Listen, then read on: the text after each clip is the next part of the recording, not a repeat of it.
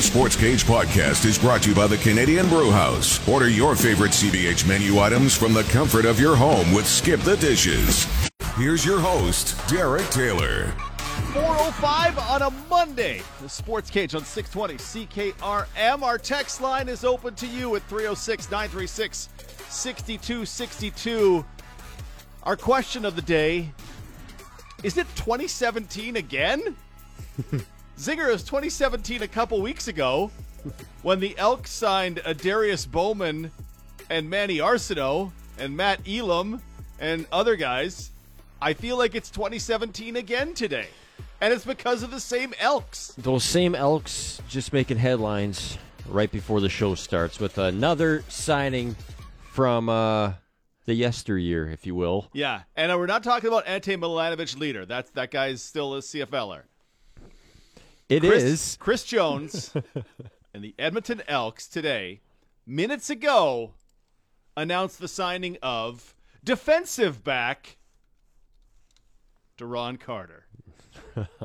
they specifically call him defensive back Duron Carter. wild. I don't know if the, if this is good for anybody.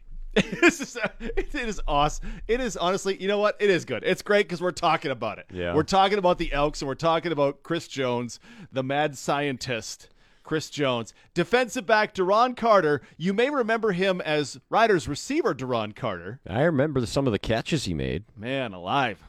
but, I don't really. Uh, I guess he he did have some success at defensive back, but we're talking about a guy who hasn't played. He didn't play at all, in 21. so it's been 20, 21, uh, three. It'll be three calendar years since he's been on the football field. his 19 in BC was rough. Right. rough. His 18 in Toronto, Toronto was rough, and I don't think they really, I don't think the coach really wanted them there. I think that was another one of those part where Jim Popp and Trestman didn't really weren't on the same page. So 2017 was the last time that he was a real impact, and it was on the offensive side of the ball. Uh, interceptions for touchdowns, though, they last forever. I, I, the Elks are just man, they're making all the news. That is. That is some good times. That is one of the many topics we will discuss today. Luke Mullender at 4:30. Luke in suits crossover at 5:05. Glen Suitor in fine tailored suits at 5:30. He has an interesting, uh, I don't know, postulation to make about the officials. Would you rather they let everything go? Would you rather they call everything?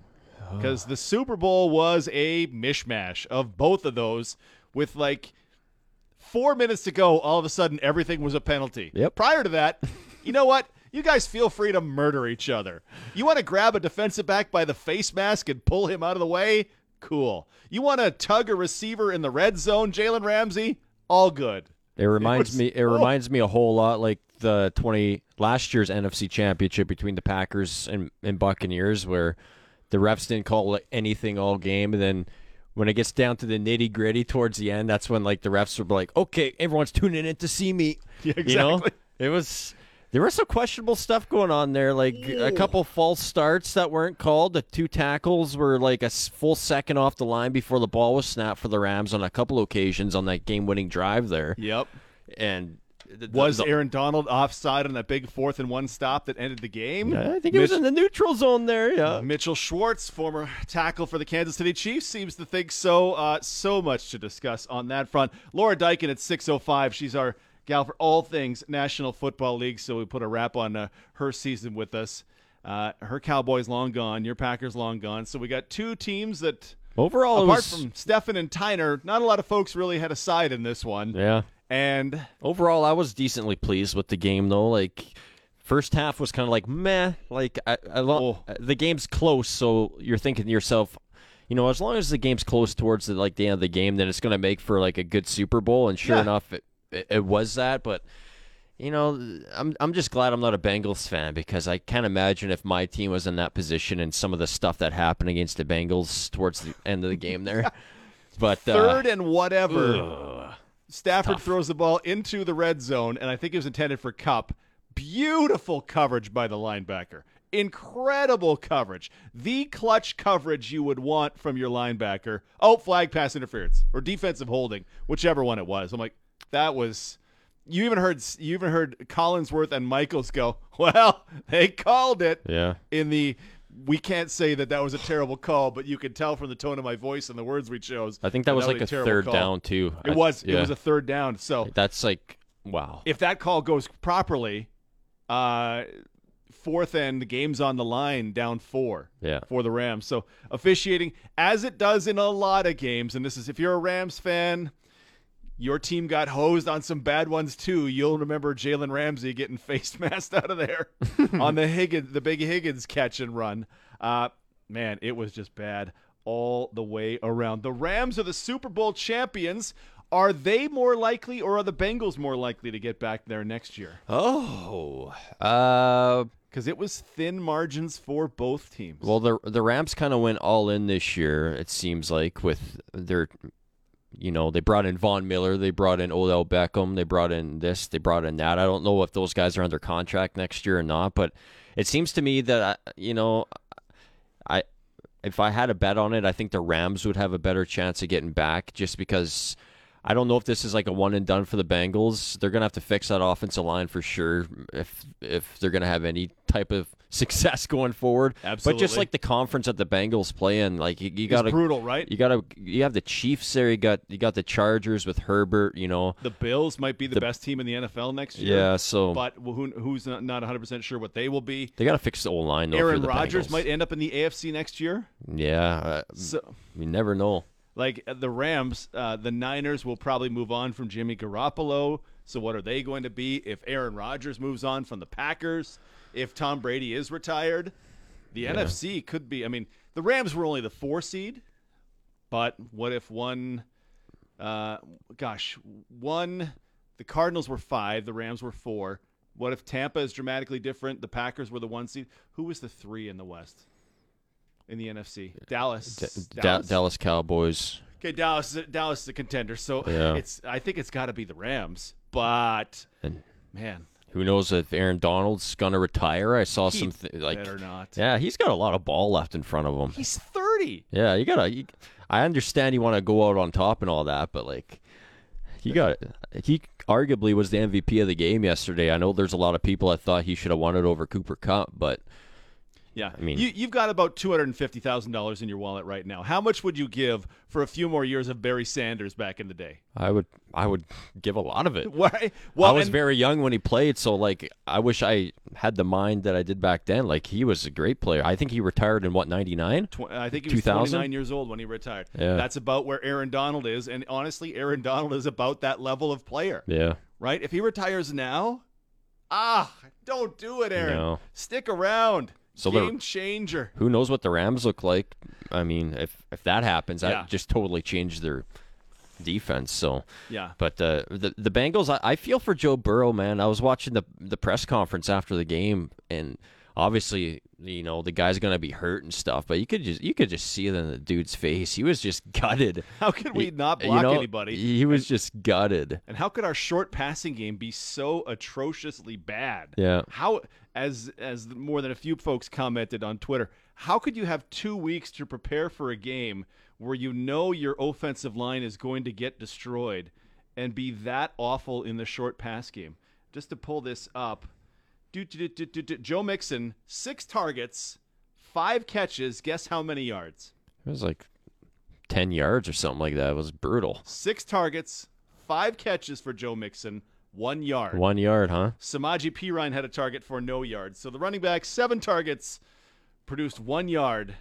Because that's what the who who knew Zinger? Who knew that Aaron Donald and uh, gosh Von Miller and forgive me ninety four Leonard Henderson Floyd. Leonard Floyd excuse me I was gonna say Darrell Henderson. Uh, Henderson's the running back. Who knew that that defensive line would destroy their offensive line? Like Who- we knew it going into the game that you know that was going to be like the.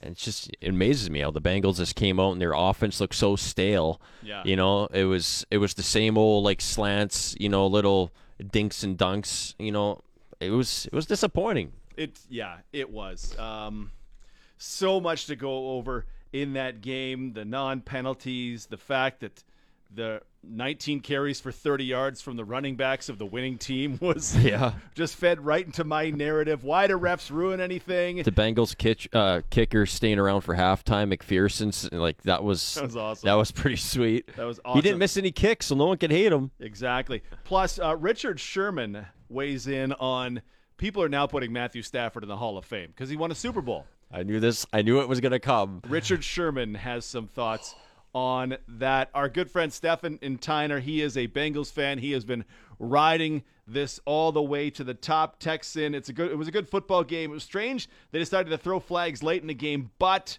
they, the Bengals, couldn't convert on third and one or fourth and oh, one. That was disappointing. Yeah. Shouldn't have put themselves in that position overall. Wilson defended the pass. He got flagged on, I thought, but Ramsey got ripped down on the Higgins TD hard. So one for his team, one against his team. And of course, uh, Stefan told us he built a snowman in advance of the playoffs that he was going to destroy once the Bengals were out, and that thing lived on. I said I showed mercy on the snowman my wife built me because it was a fun ride to be on for Bengals fans. It absolutely was. That was tough, huh? Two Help- two cracks at it. You need you need a yard around midfield. Like, yeah. oh. Help me out here. Um, you are Zac Taylor in that game, the Bengals coach, and you you don't have as much pro coaching experience, right, as Zac Taylor. You have, Not quite, no. You have less coaching experience. What would you do in this situation? 48 seconds remain in the game. It's third and one on a drive where you're going to need a field goal to uh, tie the game, a touchdown to win the game. Open, and you decide, you know, you, you think, you know what might be a good play. I got two plays here. One's a one's a pass play. One is a, a draw play with our backup running back that runs right at Aaron Donald. Yeah. Third and one with Samaje Perine in the game, and they run like a draw play right at Aaron Donald because Just goes right at him towards the right a bit, like center right. Like, I turned to my dad. I'm not even kidding. When that happens, like, yeah, let's just run right at him with the Super Bowl on the line. Didn't they get like nine yards on first down and they couldn't like fourth fourth and one they get sacked and the game's over? Like You how could pick anything else in the playbook that would be like a quarterback sneak, a quick dive play up the middle, uh, opposite Donald. just away from Aaron Just Donald. do something else than that. and then the last throw there by Burrow was like, oh, I thought, I thought he I- was just trying Yeah, I know, right? but like that, the guy that he tossed it to, I thought like, I was like, oh, he might have a chance at it. Then the ball just hit the turf in front of him. It was so deflating. I was like, Ugh. oh, I thought, I thought that receiver saw the pass coming. I thought he was gonna catch it. That would have been a real piece of magic. But ultimately, it is the Los Angeles Rams who traded all their draft picks away for all of time to get players in, and they win the Super Bowl. Congratulations to them. And congratulations to Matthew Stafford, rescued from purgatory of the Detroit Lions. His lion skin is falling off, oh, if you will. you got to be happy for him. Uh, he is not a Hall of Famer, but you got to be very happy for the Super Bowl winning quarterback. It is 418. Luke Mullender at 430. We'll go all around the Canadian Football League, the NFL. Big trade for the Calgary Flames as well. Plus, Jack Eichel has a date for his Vegas debut. It's all coming up on the Sports Cage.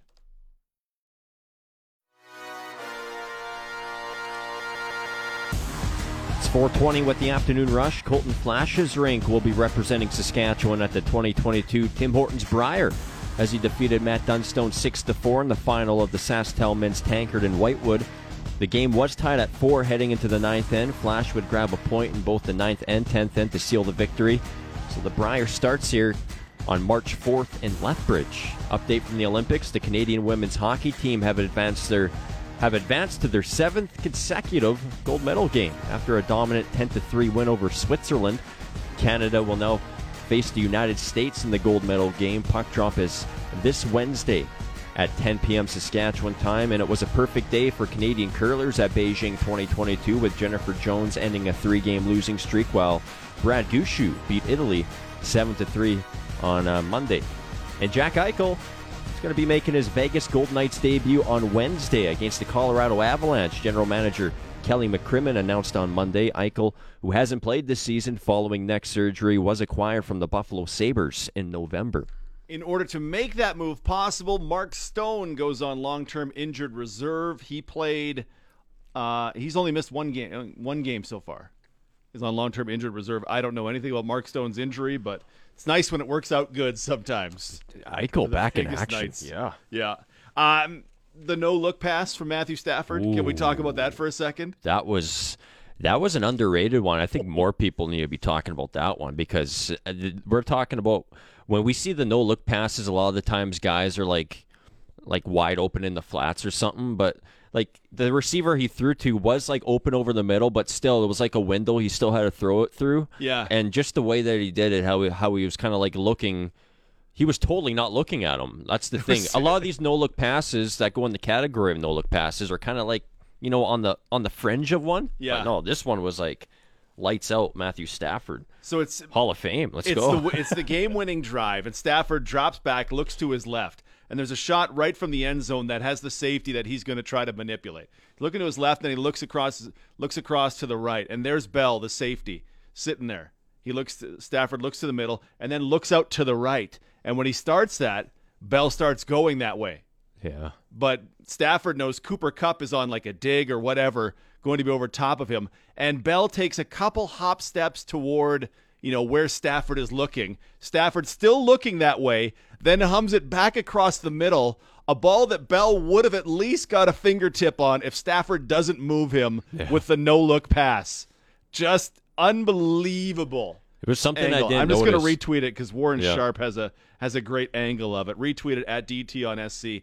It is incredible, and I, I we first kind of learned this with Patrick Mahomes, right? Because the broadcast. got- I feel like maybe people have been doing this more than we know, Mm-hmm. and we're just now kind of noticing that. Wait a minute, did he really pull that off? Because Yeah. this is there have been a handful of guys now that we have oh that was the absolute no looker and this was a true no look like he lingers on the receiver that bell thought he was going to Yeah. when Kupp is catching the ball like it is fantastic from stafford And a lot of the times too, these no look passes they're they're tough to pick up on when you're watching the game live. Like I didn't even know that happened until I saw it on Twitter after the game, right? So it probably happens a whole lot more than you know than once or twice during the game. It's just crazy. From the uh, the text line, the Capital GMC text line. It's powered by Capital GMC Buick Cadillac, uh, Saskatchewan's number one GM dealership.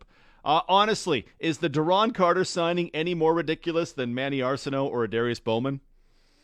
Any more ridiculous? Uh, I don't think. I'm not sure that it is. I, I don't know. It, I'm not sure it's any more ridiculous. Yeah, I don't think so. The only thing is like the the the Manny Arceneaux and uh, Bowman. Bo- uh, Darius Bo- Bowman. Yeah, Darius Bowman one. Uh, Darius Bowman hasn't played like literally hasn't been on a team since what, what 18, right? Yeah.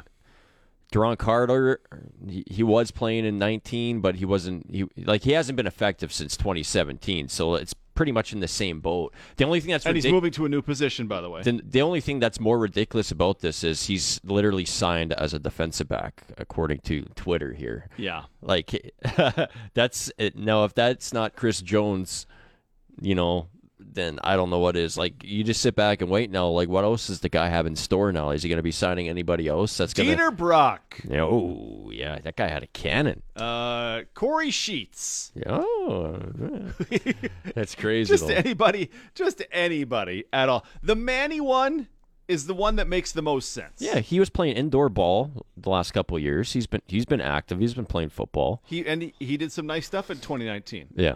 Uh, Duron did not play defensive back in 2019 or 18. Duron's turn, uh, turning 31 years old in March. Is he only? Oh wow, he is. Yeah. Yeah. 31 year old receiver converted to defensive back. Someday I'll give you my testimony about Duron Carter. We've uh, we've been able to dodge that for a couple of years, but someday I'll give you my testimony of, about the guy who was one, once tenth in the league in receiving. Uh, and then a Darius Bowman. Uh, you know what? It brings attention and its personality, and it just it's so interesting that the thing Jones was criticized for here when he was here was I don't really want these personalities in my locker room. Let's get them out. and yet that's what he people are defending his move as well. Let's bring personalities into it. Well, he mm-hmm. didn't want them here. He didn't want Bakari Grant when he was here. Yeah. What was the, who were the guys they just kind of cut out in 2018? Like we, we don't want those guys. But these are his guys, though, apparently. Incredible. And I guarantee you, Duron Carter's going to be playing receiver by the end of the year, too. Like, he's not just going to be a defensive back. He's going to be doing, he's going to be playing both ways. of the three of them, Now let's take injuries out of this because injuries you'd have to keep a guy. Of the three of them, if they if they get through camp healthy, how many of Manny Arceneaux, Adarius Bowman, Duron Carter make the Week One roster? Oh, that's a that's a tough one. I'm gonna say I'm gonna say two. Two. I'm gonna say two. I love it. The text line, it's for you 306 936 6262. How many of those three make the opening game roster for Bowman the cut. Edmonton, El- Bowman Edmonton cut, Elks? Arceneaux receiver, and Carter will be in at defensive back. That's Zinger's prediction. A lot of teams will be abusing that field side corner if that's the case. Because, oh, by the way, they don't. They're not just muffins on that defense, right? Aaron Grimes, Ed Gainey. You remember those two games against Edmonton where Nafees Lyon, number 24, was locking up guys like Shaq Evans. He went, This kid, I've never seen this kid play before in my life, but he might be really good. If I'm a Rider fan, I, I hope Duron Carter makes the team. Like for real. Can the can the Riders then sign Chris Williams to absolutely torch Duron Carter? Is that a possibility? I think Chris Williams might be free because we're just winding it back here in the CFL's Western Division. It is 428. You missed any of today's show? You can always get the Sports Cage on demand for our friends at the Canadian Brew House. Winter Wonderful feature dishes available now at the Canadian Brew House. Luke Mullender at 4:30 suits slides in for a little threesome at 5:05. We'll talk Super Bowl. We'll talk CFL and more. Sports Cage on 620 CKRM.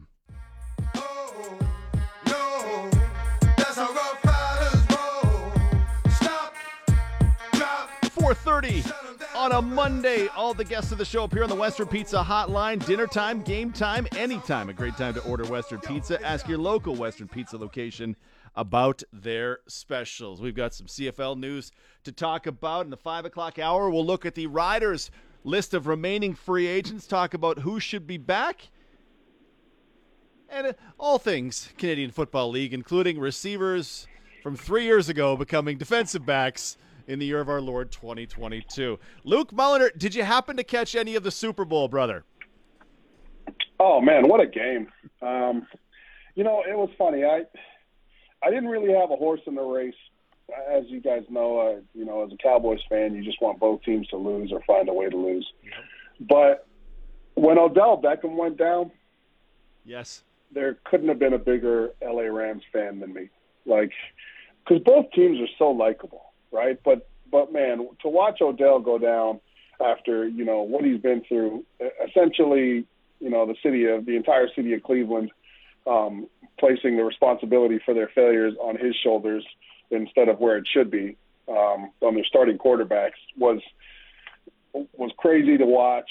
Um, you knew a little bit of the of the narrative surrounding Odell was probably Odell's fault, but to watch him go down and, and, and really understand like what part or what piece of of the pie he was in terms of their attack in that playbook on that day on the Super Bowl was uh, it was tough to watch, but man, I, I really enjoyed you know really pulling for LA and and the fact that I think he went down really saved us from from LA putting a blowout on him. I think that they really struggled to to figure out. So I think it made for better TV, to be honest with you, because it, it really became a game. So uh, just man, just just fantastic game in my opinion.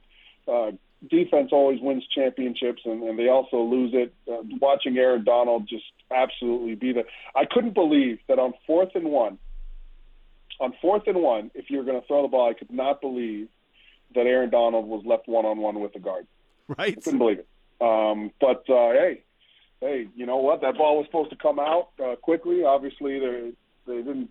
Um, Joe Burrow didn't see the the pass that he wanted to at first, and that was all she wrote. But uh, what a game! And and the guys were so everybody they talked to right after. They were just so grateful to be in that situation, to have the teammates they had. You know, it was it was really nice to see. Yeah, that you talk about the final uh, the final drive for the Bengals in that game. There's so many. I I don't know if you if you had this because you were inside the game, but there's so many times where I go, okay, I don't know what you know, Zac Taylor, but I know enough not to run a draw play at at Aaron Donald on third and one with like 48 seconds remaining in the in the game. I don't understand how coaches get to these decisions at times. Like, for example, calling a play where your guard is singled on Aaron Donald when you need to get the ball off. I, I just don't get it. Yeah, well, you got to. I think that from from that point though, you got to remember. Okay, you know, just just a who is the biggest challenge here on this whole defensive line? It's Aaron Donald. But B, what defense are the LA Rams playing that takes away the immediate throw they need to make on a fourth and one? Yep. So I think that you got a lot of credit goes in, and here's where the coaching aspect comes in. We all know that Raheem Morris is a, is a fantastic defensive coordinator, and I think that uh, he did a good job, especially in that last part of the game.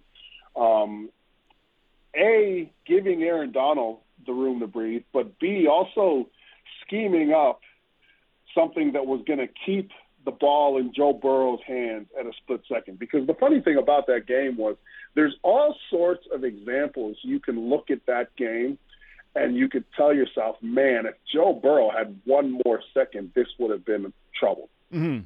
Right? Like and and that's the beauty of, of football is that you're literally milliseconds away from a great play or or or or it's a disaster. And they did a good job of forcing Joe Burrow to keep the ball in his hands for that just the right amount of time for them to get that that pressure on him because really after the second half started that's when that's when the Cincinnati Bengals that everybody was used to that everybody expected all year that everybody saw against the Tennessee Titans uh, two weeks before that's when that O line showed up they were they were the sieves that everybody thought they were Yeah, it really it really became a problem in the second half of that game. I'm I'm super impressed with with a number of uh, of the of the Rams. You mentioned Odell Beckham Jr. He looked like he was the MVP early on in that game, and obviously it was super early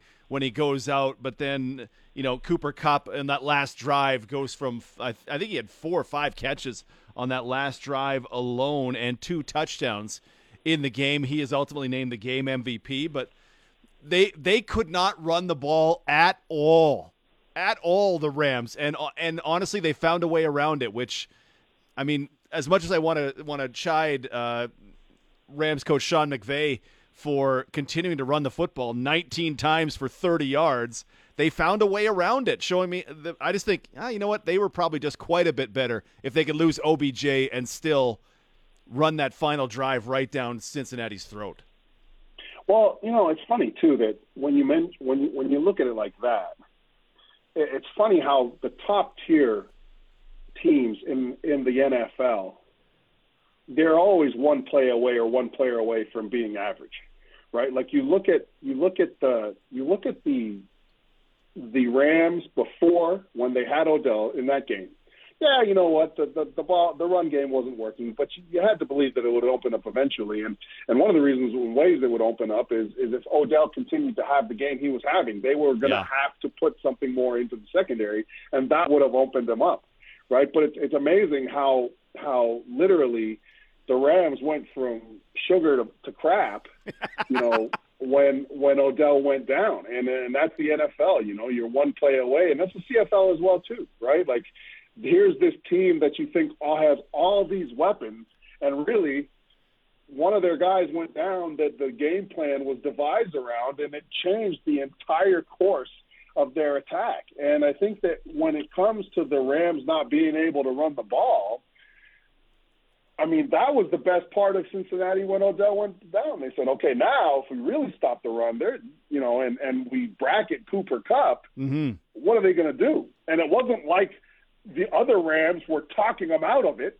right? Like the interception that Stafford threw bounced off that guy's hand. I can't even remember his name. There's a reason why I can't remember it, by the way. Yeah. Um, but you know, the the interception that Stafford threw bounced off his hand. That receiver should have laid out for that ball, went for it for, with two hands. But instead, it felt like he saw contact and just made some half-assed effort to, to to reach out his hand, and it caused a turnover. Right? Like so, there was there was really nobody else on the Rams offense that was saying, "Hey, look at me, I can be relied on too." So to have it come down to that last drive, um, for Stafford to make the throws he's making, and I know that you know you we've all seen on social media another example of of the Stafford no look, right? Like Yep. you know people talk about Pat Mahomes and his ability to no look pass. There's been countless examples this year of Matt Stafford putting on a clinic of drawing a guy with his eyes and then going back the other way. But that last drive, I mean, it couldn't have been better. It, and, it, and not just the fact that they made the play, it couldn't have been better in terms of the execution, right? When he needed time to throw, he got it, right? When he needed to make something happen with his eyes, he did it. And every single time they needed to catch the ball, they did, right? There wasn't any drops. There wasn't any plays where it was like, oh, man, you know, the, the, there wasn't any plays where we could point DT to, to me and you saying, well, that, that plays the reason why the Rams lost. Yeah. So I was, I was, it was the, it was, I'm sad. I'm not, I'm not actually ready to commit totally to Toronto Maple Leafs hockey and Raptors basketball, but uh, so be it. Yeah, they converted the fourth and one, I believe, on that final drive as well. They just everything kind of worked their way when it when it absolutely needed to, and that leads to and that's that's the drive that will will make Matthew Stafford's career. And now people are saying, "Wow, come on, he's he won a Super Bowl. He's got a he's a Hall of Famer now." To which Richard Sherman is a man after my own heart. Richard Sherman, uh, who does a podcast, says, well, I'll talk about this on my podcast, but if we're talking about Matthew Stafford being a Hall of Famer, he says, quote, the Hall of Fame bar is incredibly low now, like a participation trophy. And this is clearly speaking of Stafford. No all decade team, no all pro, no MVP, one Pro Bowl, not even MVP of the Super Bowl, never considered the best in any year he played. At least Matt Ryan has an MVP. So Sherman not buying the Matthew Stafford is now a Hall of Famer. Well, The- a quarterback who wins the Super Bowl doesn't have to be a Hall of Famer, and they don't have to have won the game because of him. Like the Rams won that game. Stafford was very good in some spots, but let's let's not just you know lionize a guy who happened to be a, a member of the winning team, even if he was a quarterback. He was very good, and they probably don't win it without him. But he was not, to me, the reason they won that football game. No, not not by any stretch. And I think that one of the things that that that people are just doing is just saying, well, hey, it's because he was in Detroit. Detroit's a dumpster fire. It has been for the entire year, right? Like they drafted him number one overall. He was in Detroit. They suck. They they try to suck. They don't even try to get good. And you know now I think that it's like people get that. Oh, could you imagine? Right? Like that's what people are doing now. Right. They're saying, oh, could you imagine if Matt Stafford had played in New England? You know what I mean? Could you imagine how many Super Bowls? So that's that's really all all, all that's happening right now. And, and um, you know, Richard Sherman. Uh, there's going to be debate on whether he gets into the Hall of Fame, right? So, so it's it's he's right in in regards to hey, like let's not set the bar low just because somebody showed you something that you've never seen before. I think he's right in that regard. I think that what everybody's doing is giving now the hall pass, you know, and and essentially saying, well, it's Calvin Johnson because Calvin Johnson's a Hall of Famer. He played in Detroit, right? Yeah. But then you look at Calvin Johnson's resume and you're like, oh man, yeah, it's kind of kind of unstoppable. But then you look though and just remind yourself, hey, the guy throwing the ball to Calvin Johnson was the guy who just won the Super Bowl when he got on a good team. Well, and and there's the thing, right? If if Stafford is a Hall of Fame level quarterback, why was Detroit bad? Why was Detroit you so know- yeah. bad? Oh well, because Detroit. I mean, Detroit's Detroit- the same organization that fired Jim Car- Caldwell, right? Like they they, they, they just don't. Well, Luke, they Yeah, had to replace it with a white coach who could go four and twelve for a couple of years. They took a Yeah, well, 500 exactly, coach right? Like, they got rid of him. Oh, the Lions! You get they, everything. They've taken they've they've they've wasted Oh. millions and millions and millions of, of, of, of miles of people's career, right? Barry Sanders is the. I mean, Barry Sanders retired when he was at the top of his game, Yep. just because he couldn't even take being in Detroit anymore. Calvin the same. Calvin Johnson Yeah. the same thing, right? Those are two un. I mean, Sanders is a, is a class of his own in my mind, but those are two super elite talents that went. Yeah, you know what? I'm done with this stuff because Yeah. Detroit. I'm out. Yeah, this place sucks. I'm out. but you know what the thing is though? But that's Detroit. I mean, take it from a guy who who's an hour and a half down the road in East Lansing. Whenever I went to Detroit, that place just it just man, it smelled like death. I've never seen large skyscrapers that are just totally deserted and empty. Like the, it's just man, it's it's, it's the primary. You know, it's it's the problem they've had since the automotive automotive industry uh, essentially moved forward. Right? Is is that was a state that was primarily just an automotive industry state. And Yep. When that went away, man, really the only thing that was downtown were the Detroit Lions, the Detroit Tigers, and the Detroit Pistons. And the rest, everybody else lived in Southfield. Ah, but they got a brand new casino down there now. I mean, it's a couple Oh, years man. old now, but got a big casino. And last time I was there, they were putting in a Buffalo Wild Wings. So I'll tell you the time we went. Uh, I'll tell you. Remind me to tell Rod Nation the time we got robbed going down into Detroit. uh, well, yeah, Okay. It was. Uh, it was I it like was, It was this. actually. It was pretty funny, but it wasn't. I love it. I love it. 444. We'll go to break on the other side. We'll talk some CFL news. Uh, the Edmonton Elks continue to make news with strange signings in my in my words. We'll run those by Luke Mullender next. This segment of the show for Nick Service in Emerald Park, your local Massey Ferguson, Challenger, Rogator, Gleaner, and Fendt dealer. Call 781 1077.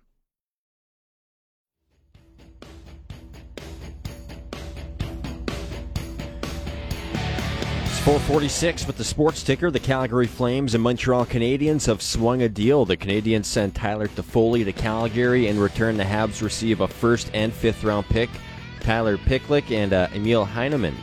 Rams wide receiver Odell Beckham Jr. is believed to have torn his ACL in last night's Super Bowl win, according to NFL Network's Ian Rapoport. Beckham scored uh, the first touchdown of the game, then left the game in the second quarter on a non contact play.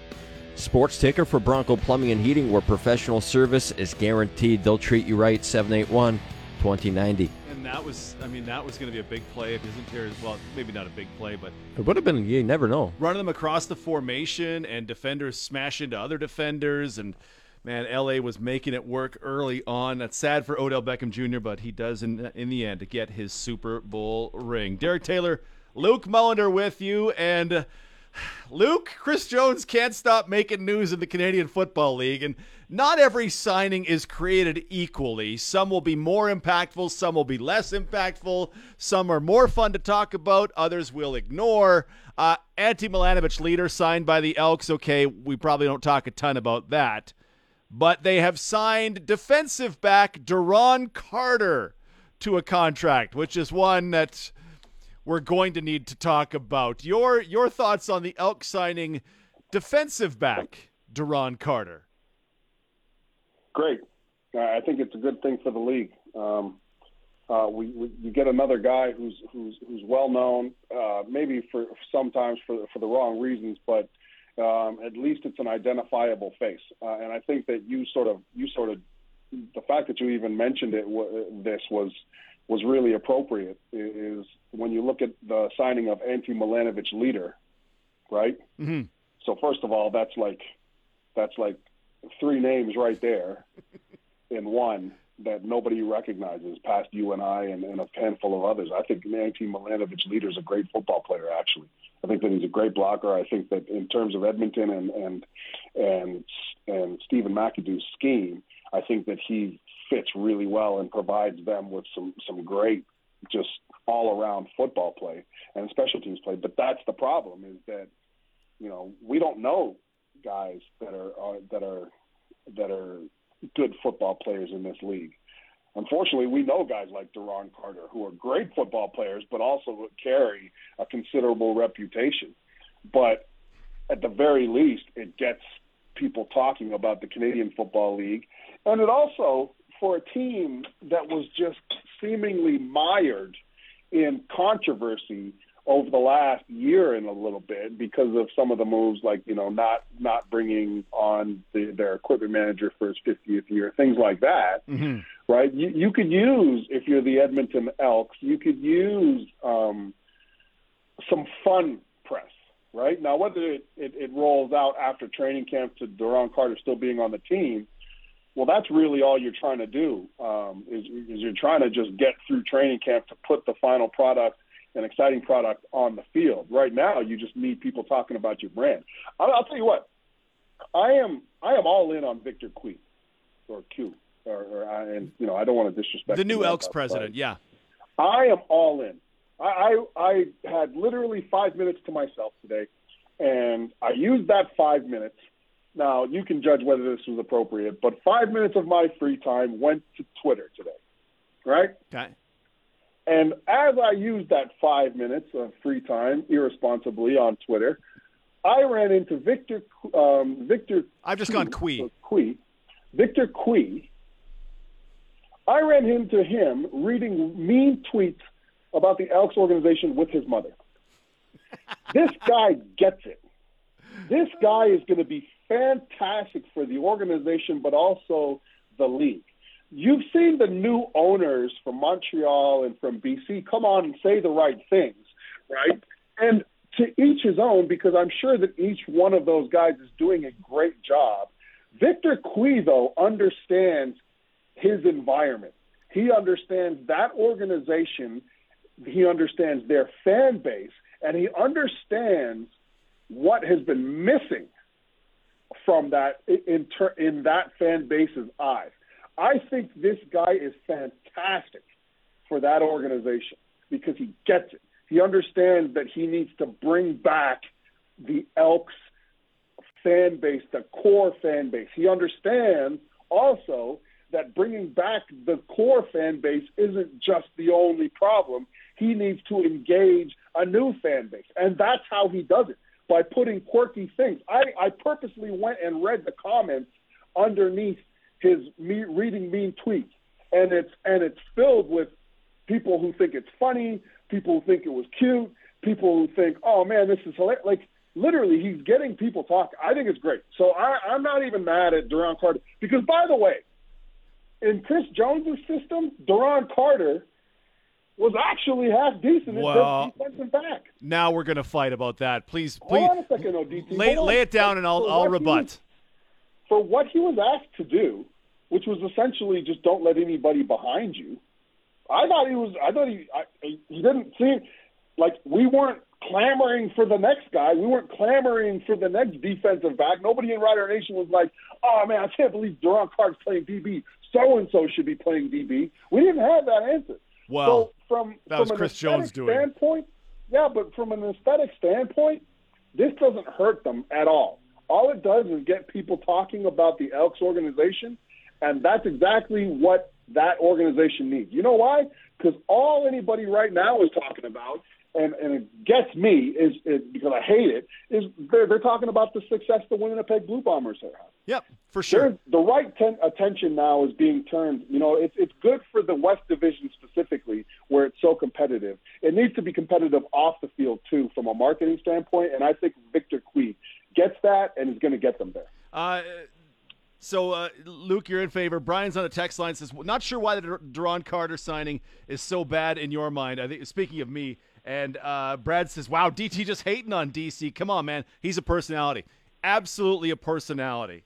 Um, the reason, let's just go through uh, what you said there. The reason people weren't clamoring for the next guy is because that guy did not exist. Chris Jones did not have a real defensive back on the practice roster when he flipped Duron Carter over to cover for Nick Marshall's injury. So there's one. Uh, two, I was watching that year. You know, I've been been charting games for for a long time. That was the only time in six years of charting where I saw a defensive coordinator go. We need to take this defensive back and put him on the weakest receiver. We need to move our defensive backs to cover for this guy. Teams go strictly. You guys, you guys play the short side, and you play the wide side. Nick and Ed, you're on the short side. Uh, Damon and Christian, you're on the wide side. That's that's what CFL teams do. CF the the, the Riders had to cover for Duron Carter because he was. So essentially, so essentially, what you're saying, is essentially, what you're saying, is Chris Jones did to Duron Carter what CFL teams do to Canadians and their perceived weaknesses. Because No. the reason why the reason why defensive tackle, specifically nose tackle, is considered a Canadian spot Yeah, is because that's where they're going to get the least amount of, of, of plays that hurt them. The reason why safety has always been a Canadian spot because, because safety is a position that assists the talented players. that right. So Field corner, so, field wide receiver, I- interior so- offensive lineman. Yeah, yeah. We yeah, this league hides so Canadians. Absolutely. don't- yeah, so I don't I don't see anything wrong. But Chris Jones identifying Duron Carter's weakness as a defensive back, who, by the way, was playing at the pro level and never played a rep in hi- in in college at defensive back. Like, keep in mind, there's a reason why you need to shield Duron Carter from anything wrong because it's pro football. This wasn't some high school Right. experiment. DT. but he was that. he was not qualified to be playing the boundary corner. But for the sake of nobody in the league travels defensive backs, but the Riders had to because they put Duron Carter on the field. That was that's a that's a shocking development. When you, if you're listening, when you watch next year, you'll see Nick Marshall is always the short side guy. Always, mm. he he doesn't track totally. anybody. He doesn't travel. He's the short side guy. That's how they do it. And they had to change for mm. Duron Carter. So to me, that's one for he's he had two touchdowns on interceptions. I get it, but he was a liability. And then oh by the way, and I hate that I'm full into the Duron Carter thing. He has all the talent in the world his his his claim to fame that catch against Toronto here was unbelievable. Top three catch in the history of the CFL. He goes goes up over whoever and backhand one hands that incredible. Duron's claim to fame as a receiver is that he was once 10th in the league in receiving. Congratulations, but that's not a real that's not an accomplishment that you you can retire on. Be first in the league in receiving if you're the most talented receiver in the world. And then, oh, by the way, he's not coming in as a receiver. He's coming in as a defensive back.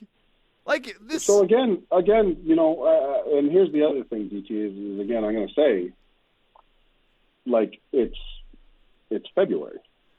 and we're talking about it, and I'm steamed about it, and that's why it's genius.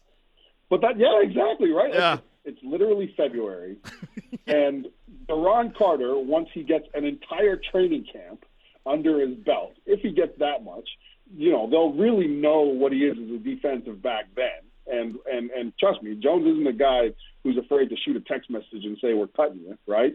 Like, that's the thing. Look how steamed the voice of the Riders is getting Oh, I about love it. another guy on another team. I love That's it. what we need in the Canadian Football League. I- I love that I fell for it. These I- conversations. Yeah, no, yeah, I- you did. I love that I fell for it. I love that I'm taking the bait on all of these because that is that is the genius of Chris Jones, and these that's the genius of the Vince Young move. That's the thing, though. But that's the thing. That's yeah. Canadians, Canadians of and and and stakeholders of our game need to be taking the bait more. It's why nobody wants this foolhardy CFL International 2.5, 2.7 experiment. It's because we haven't taken the bait on our own, on our own game. And I think that that's the best part about this is we're taking the bait internally here. We're not talking about you know some guy who played for the Rhein Fire, you know, and and played his whole league and that nobody, you know, like Yep. there's a difference. We're we're talking about this is something that's getting us talking, right? So now look at the day. Look at the day. February 14th. featured February 14th. The Elks didn't even have to put Happy Valentine's Day, everybody. You know why? Because they had their CEO engaging the fan base reading mean tweets, which was stolen from one of the most popular talk shows. So they're onto something there. And they signed a guy that everybody loves to hate, right?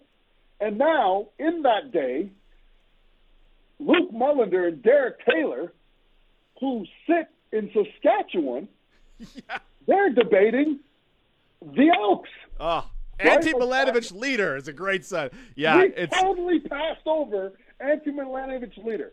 Ante Well- Milanovic-Litre is literally sitting there like, "Hello, I got five thousand dollars up front. Where's my Where's my no? Where's my press?" And we'll talk about a move by the Elks. Luke, we got to hit the, we got to hit the break for news. Yeah, yeah, but uh, we'll talk about a move from the Elks that I think could potentially interest the Riders, and perhaps Rider Nation We'll do that as Glen Suitor joins us at 5:05. Sports Cage on demand, wherever you get your podcast for the Canadian Brew House. Winter Wonderful feature dishes available now at the Canadian Brew House. News is next on 620 CKRM.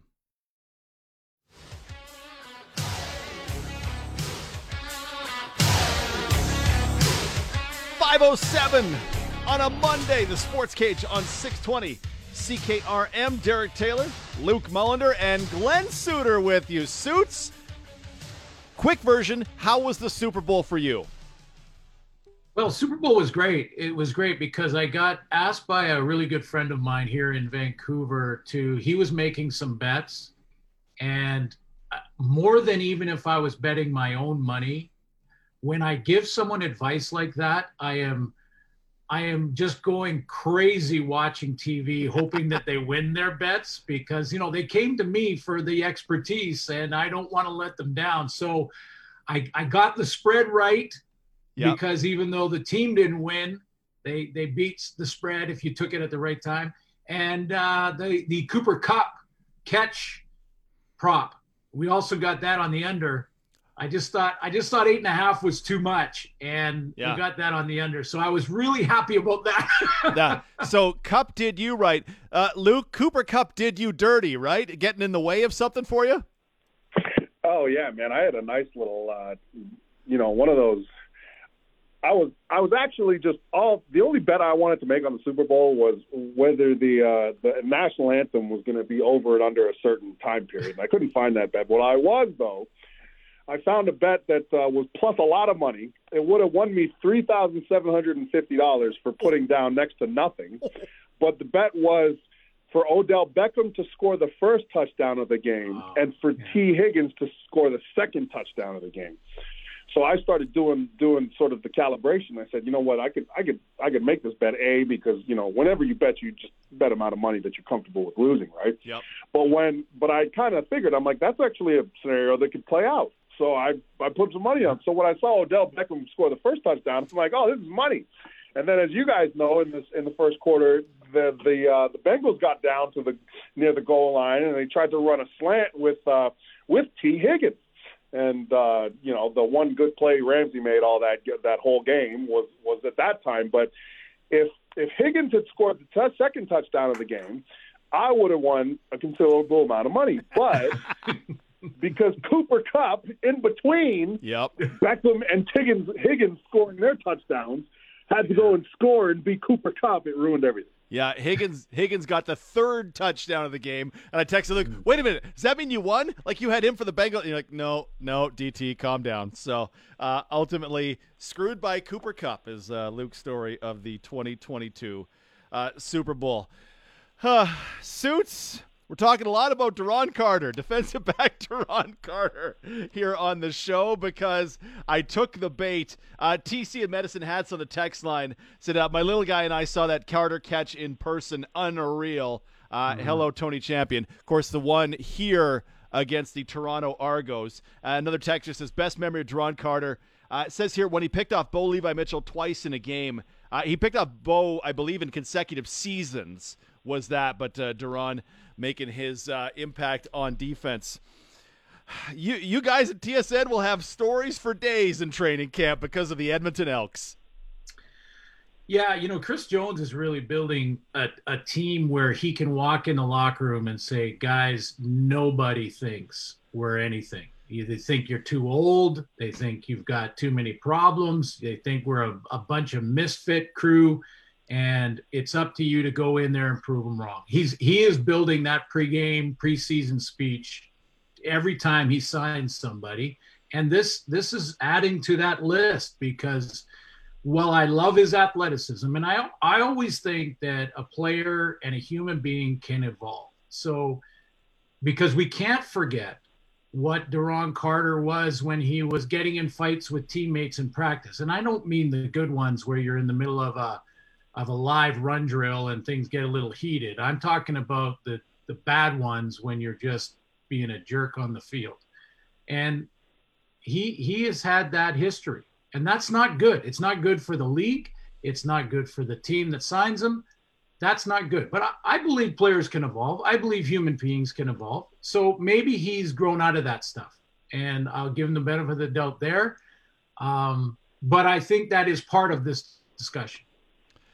It's it it is, and there's there's a point where it, Duron's been in the league for seven seasons. To me, to me, and I'm I'm slightly biased by the time I had to sass him online that that he is what he is, and he is a guy who is immensely talented, and I don't I don't. I, I just don't even know anymore. I, I expect he has zero impact on the on the Elks this season just because, but it's to, to Luke made the point earlier, and I want to get you on this. We're talking about the Edmonton Elks in February, and it isn't the ooh. It's kind of sad that he, he's bringing Vin, Vince Young out of retirement or whatever to come play. Like we're talking about the Elks because he's went and got a polarizing character and and said, "Yep, you know what? We're bringing him in. This is Chris Jones is is giving us something to uh, to chat about while other teams kind of put us to sleep in in week two of free agency."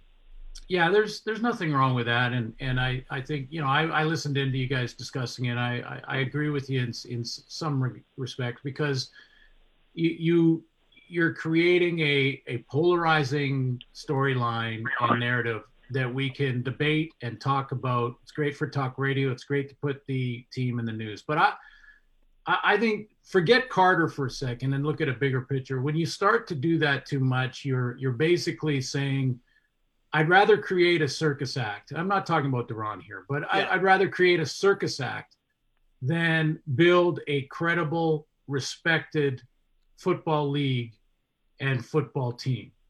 And and one that the the home crowd can be proud to go and support.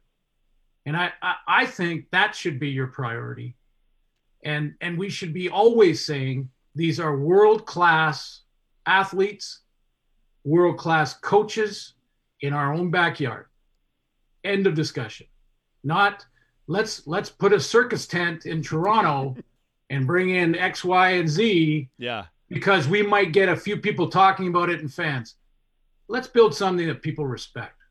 Yeah, the the Argos, Luke made that made that play right last uh, offseason. You and I were talking about. Hey, they've went and got a lot of a lot of American names, a lot of NFL level names, and a couple of them. Shawn Oakman was fantastic for them this past season. Shane Ray, uh, I think, spent most of his time injured, but did some stuff.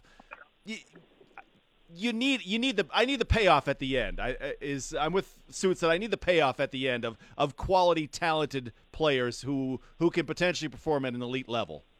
Yeah, oh, I totally agree, and and that's why I think that uh, this this Duron Carter thing is nothing but positive because at the end of the day, or even before training camp starts, once they do one of their you know off-site recruiting camps, um, I mean, Chris Jones will release him, right? Like it, nobody nobody loses here. It's, it's it's a winning it's a winning sort of thought just because hey they they do have training camp to to make a decision on whether he's an actual because that's Chris Jones. Look, he, at the end of the day, he's a guy that nobody can argue.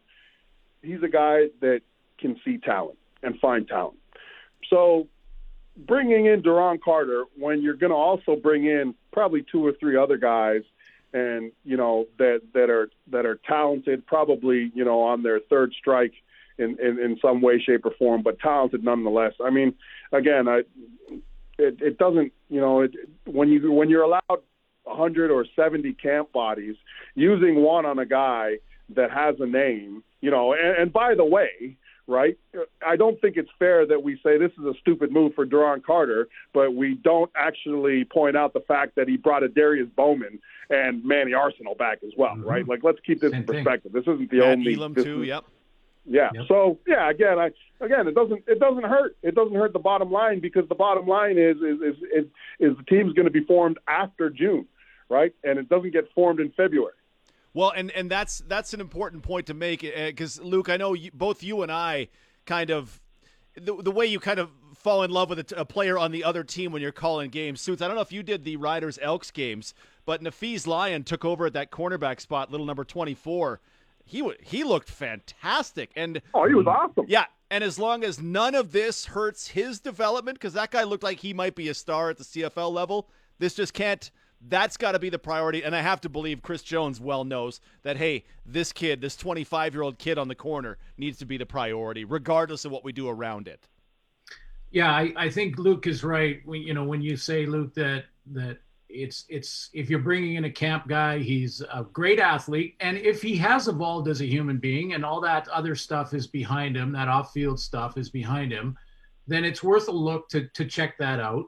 You know, I felt that way about Casey Printers in BC years ago when he was having some issues and had that thing when he went down south and that that show that was built about him and he didn't look good at all. And I I kept saying I think the line should bring him in and take a look. It doesn't it doesn't hurt to do that. It creates discussion. Plus, you can always let him go. The the problem becomes if there's a coach involved, Chris Jones in this case, that decides that even though he may not be the best DB or the best to start at corner, I'm going to start him anyway for that reason, for the reason to create news and to have a great athlete out there that, you know, maybe he makes a spectacular one handed catch in between getting beat four times and never making a tackle in the run game. You know, like, Yeah. you know what? Yep. I mean, if if a coach decides that that becomes more important than building a credible football team, he will destroy the locker room because everybody knows who should be on the field. He'll destroy the locker room, and then the league, if Duron Carter goes off the edge, then the league has to wear that. And and he shouldn't have been in there in the first place if he wasn't the best corner. And that's that's my concern when this kind of thing happens. Yeah, it's absolutely a reasonable one, and we'll wait to see how it all develops in Edmonton. It's 518. Let's talk about the Riders free agent list when we return. Two, four, six, eight, ten, eleven names. Uh, two of them, three of them probably not coming back. We'll discuss who the Riders should be interested in here in week two of free agency. It's coming up in the cage.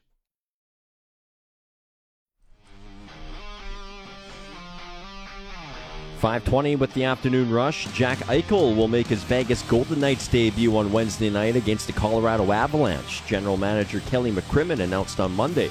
Eichel, who hasn't played this season following neck surgery, he was acquired by the Buffalo Sabres, or from the Buffalo Sabres rather, in November. DT. Free agency week number two. Of course, it opened last thir- last Tuesday. The Riders making the the big news, getting back uh, Duke Williams to a contract. Two, four, six, eight, 10, 12, 14 names remain on their free agent list. I'll go through them, and Luke, I'll come to you first with with give me a guy the Riders need to be on the horn to, if any exist on this list for you. Freddie Bishop, offensive lineman Brett Boyko, defensive back Christian Campbell, offensive lineman Jacoby Cofield, Olympic bobsledder and safety Jay Dearborn, uh, Alex Dupuis. We know uh, the Riders are moving on from AJ Hendy, Jordan Herdman Reed. Of course, they signed Justin late last week. Cam Jefferson, the offensive lineman, uh, Tony Lippett, who never appeared, LJ McCray, who never appeared, Jordan Reeves, who didn't play last season, John Ryan, who the Riders are moving on from, and Jordan Williams Lambert. Those are the names remaining on their free agent list. Who should the Riders be after, Luke Mullender? Well, there's only one that really sort of stands out to me, and and it's, a, it's strictly a depth issue. Is Brett Boyko? You know, he gave you serviceable reps here this year um, in, a couple of different positions, and I think that uh, again he he he answered he answered some questions about himself in terms of you know whether this guy's a guy that can contribute significantly to to a win on the offensive line. So I look at Brett Boyko, if the price is right, as being the, the guy on that list. And I also like Jay Dearborn, Dearborn obviously. I think uh, Jay Dearborn made some plays uh, this year, but more importantly, it, the plays he made were when the window of opportunity presented itself. He was a guy that's really uh, that was really opportunistic. Um, and uh, when you have a guy like that, you want to see more out of him, and you want to see him continue to get opportunities. So those would be the first two guys, and then uh, my third one, uh, strictly because he's out of Michigan State and he's a beast, Tony Lippett, starting tall. Lippett, the defensive back, who's never been up here, but uh, Michigan State Sparty, uh, that for life. Uh, Suits, there is a Simon Fraser guy on here if you feel like you need him back, but who would you be calling if you were Jeremy O'Day? Yeah, I, I think Luke and I are basically on the same page here. I, I, I think, first of all, any O lineman you can bring in that has some experience, do it. Do it for the competition in camp. And, you know, maybe these guys have taken a step and they're going to be better than they were when they left the team. So, any O lineman. So, you're looking at uh, Cofield, Brett Boyko, absolutely try and get them if the price is right. Jay Dearborn. Now, now, Jay, there's your story. There's your great marketing story. What a great story he has become.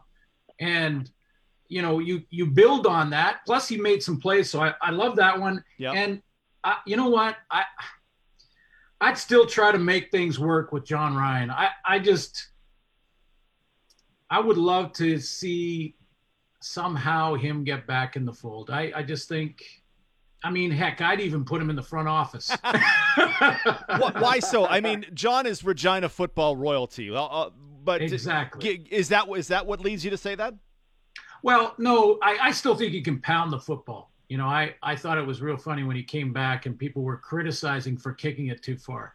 I thought that was hilarious, even though I I get it on directional kicking and everything like that. But Yeah. hey, gi- give me, I'll take the problem as a head coach that my punter kicks it too far. Um, you know what? I I I just think because of the combination of those things, I still think he can play. I think he's got lots of years.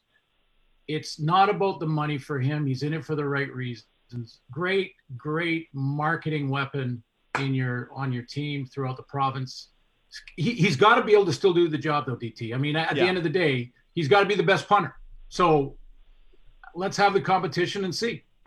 Yeah, Corey Vedvik, currently the uh, the punter that they will bring back to camp. We'll see if they add anything to that. Uh, Luke, you did not say, and neither of you guys said Jordan Herdman Reed, which catches me a, a little bit off guard. What do you what do you remember of, of Jordan Herdman Reed last season? And I feel like a, a Canadian depth piece, special teams and linebacker, sure. I mean, wouldn't hurt. Yeah, I think that um, it, it, when you say it like that, I, I would I would probably tend to agree with you. But again, I think that Jay Dearborn is the guy you prioritize in that conversation. Again, uh, I, I would look at Jordan Herdman Reed as a linebacker that can contribute on special teams. So that's linebacker depth and special teams. I look at Jay Dearborn for what he actually did. Played safety, played defensive back, played strong side linebacker. So there's three positions right there, including special teams. That's the guy I'm. That's the guy I'm trying to get as most as much out of as I can. Yeah, I feel like, and suits. I, I, I, I hope that this is how it's working out. That they're just waiting for him to be done at the Olympics because, man, if if that Canada, I think he's on Canada three. If that sled that he's on does anything, they have the fastest run one day. If they finish sixth, heaven forbid, and not to say they can't get a medal, but if they were to somehow come back with a medal, and I don't know where we rank in bobsledding, if he came back with a medal, the CFL needs to put him on a throne and carry him from stadium to stadium.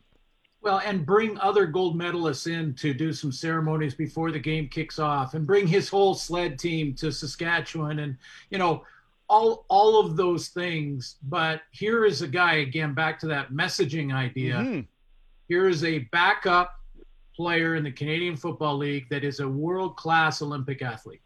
Yeah. I mean, there there is your there is your messaging. Bring in Sam Giguère. Bring in Shaq Murray Lawrence as well. Two other Yeah. guys. Jaguar, who's in a sled. Murray Lawrence, who's a reserve. Both former CFLers. At, I I love the thought of that. Um, anybody for Jordan Williams Lambert? Do I hear any Jordan Williams Lamberts out there? Zinger, can I get a little Jordan Williams Lambert? Or That's a name I yeah hasn't been talked about, huh? or or Luke has that has that ship sailed with with a story that I'm I don't think we know the entire story behind that. Yeah, all due respect, I think that um, you know he he in 2018 or whatever it was. I think that uh, I think that he was a nice breath of fresh air, um, and I think that now there there's other guys that you can probably focus on to develop. Um, and again, if you're gonna if you want to bring American receivers into camp, go get somebody that you're really excited about. I like that. All right, I'm going to throw one name at you because it was also on the Elks transaction wire. Suits Dakota Prukop released today by the Elks. Should the Riders have interest in the four-year veteran? Forgive me while I pull this up. Four years in the Canadian Football League, 56 total passes. He showed some real run ability in 2021. Yeah, I think if he's your short yardage guy, you know, maybe you look at him at, at that spot. But if you can only put two on the on the roster, I'm not sure if that's your first choice. Luke Mullender, Dakota Prukop for you? I think that Mason Fine came in here in versus insurmountable odds. Like for for goodness sake, he had a former first round draft pick in front of him in camp, right? Yep. Um, he had a bona fide CFL backup in front of him in camp. And as of February 14th, he's now the backup QB. That's a guy I, I want to learn more about.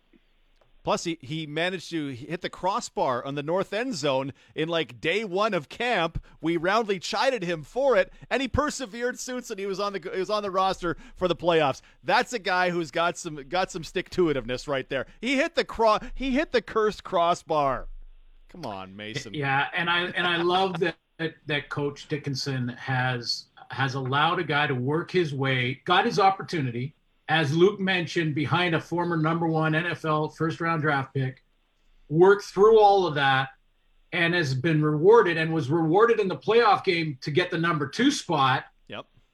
And if you just throw that out the window because there's a okay free agent out there, you're you're you're eroding the integrity of what you've built in the locker room Yeah. by saying if you work your butt off and earn it, you will advance yourself in the depth chart, and that's what Mason Fine's all about. So the guys say Brett Boyko, Jay Dearborn, maybe a little Jordan Herdman Reed, and Luke is on team Tony Lippett with the Michigan State thing. Who do you want the riders of their own free agents to get back in there? Please do hit us up on the text line at 306 936 6262. It's powered by Capital GMC Buick Cadillac, Saskatchewan's number one GM dealership. Luke Mullender, thank you, sir. Uh, you're in Super Bowl Afterglow. We'll talk to you on Friday. Happy Valentine's Day, Rider Nation. See you when I see you. He's Luke Mullender with us on the Western Pizza Hotline. Dinner time, game time, anytime. A great time to order Western Pizza. Ask your local Western Pizza location about their specials. 5:30. Fine tailored suits next. Suits thoughts on the Super Bowl and why do referees try to ruin everything? I'll see if I can bring him on board with that when we return. The Sports Cage on 620 CKRM.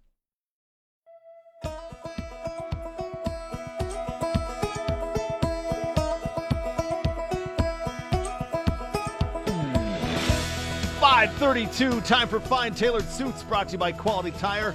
Ten locations across Saskatchewan. QualityTire.ca. Glen Suitor, how did you take in the Super Bowl yesterday? Oh, I quietly had a little Super Bowl party with my bride and I, and we sat and watched every play. I could replay it. I could do my own analysis, which I do whenever I watch a football game. I mean, not that I mute the other guys. I just go back and and use it like I would a game tape, Yeah. where I like a player I'm watching back, saying, "How would I have broken down that series or that play if I was in the booth?" And I I kind of use it as a working tool, but like like the uh, Cooper Kupp drive at the end of the game, man, I would be going to his ISO every replay to see what the Bengals were trying to do to stop him that wasn't working early in the drive. Then they go double team twice, stop him twice, and then they go back to a single and he throws a touchdown to him. So like, like you know, I mean, that would have been so. That's that's kind of how I watched it. You know, it was.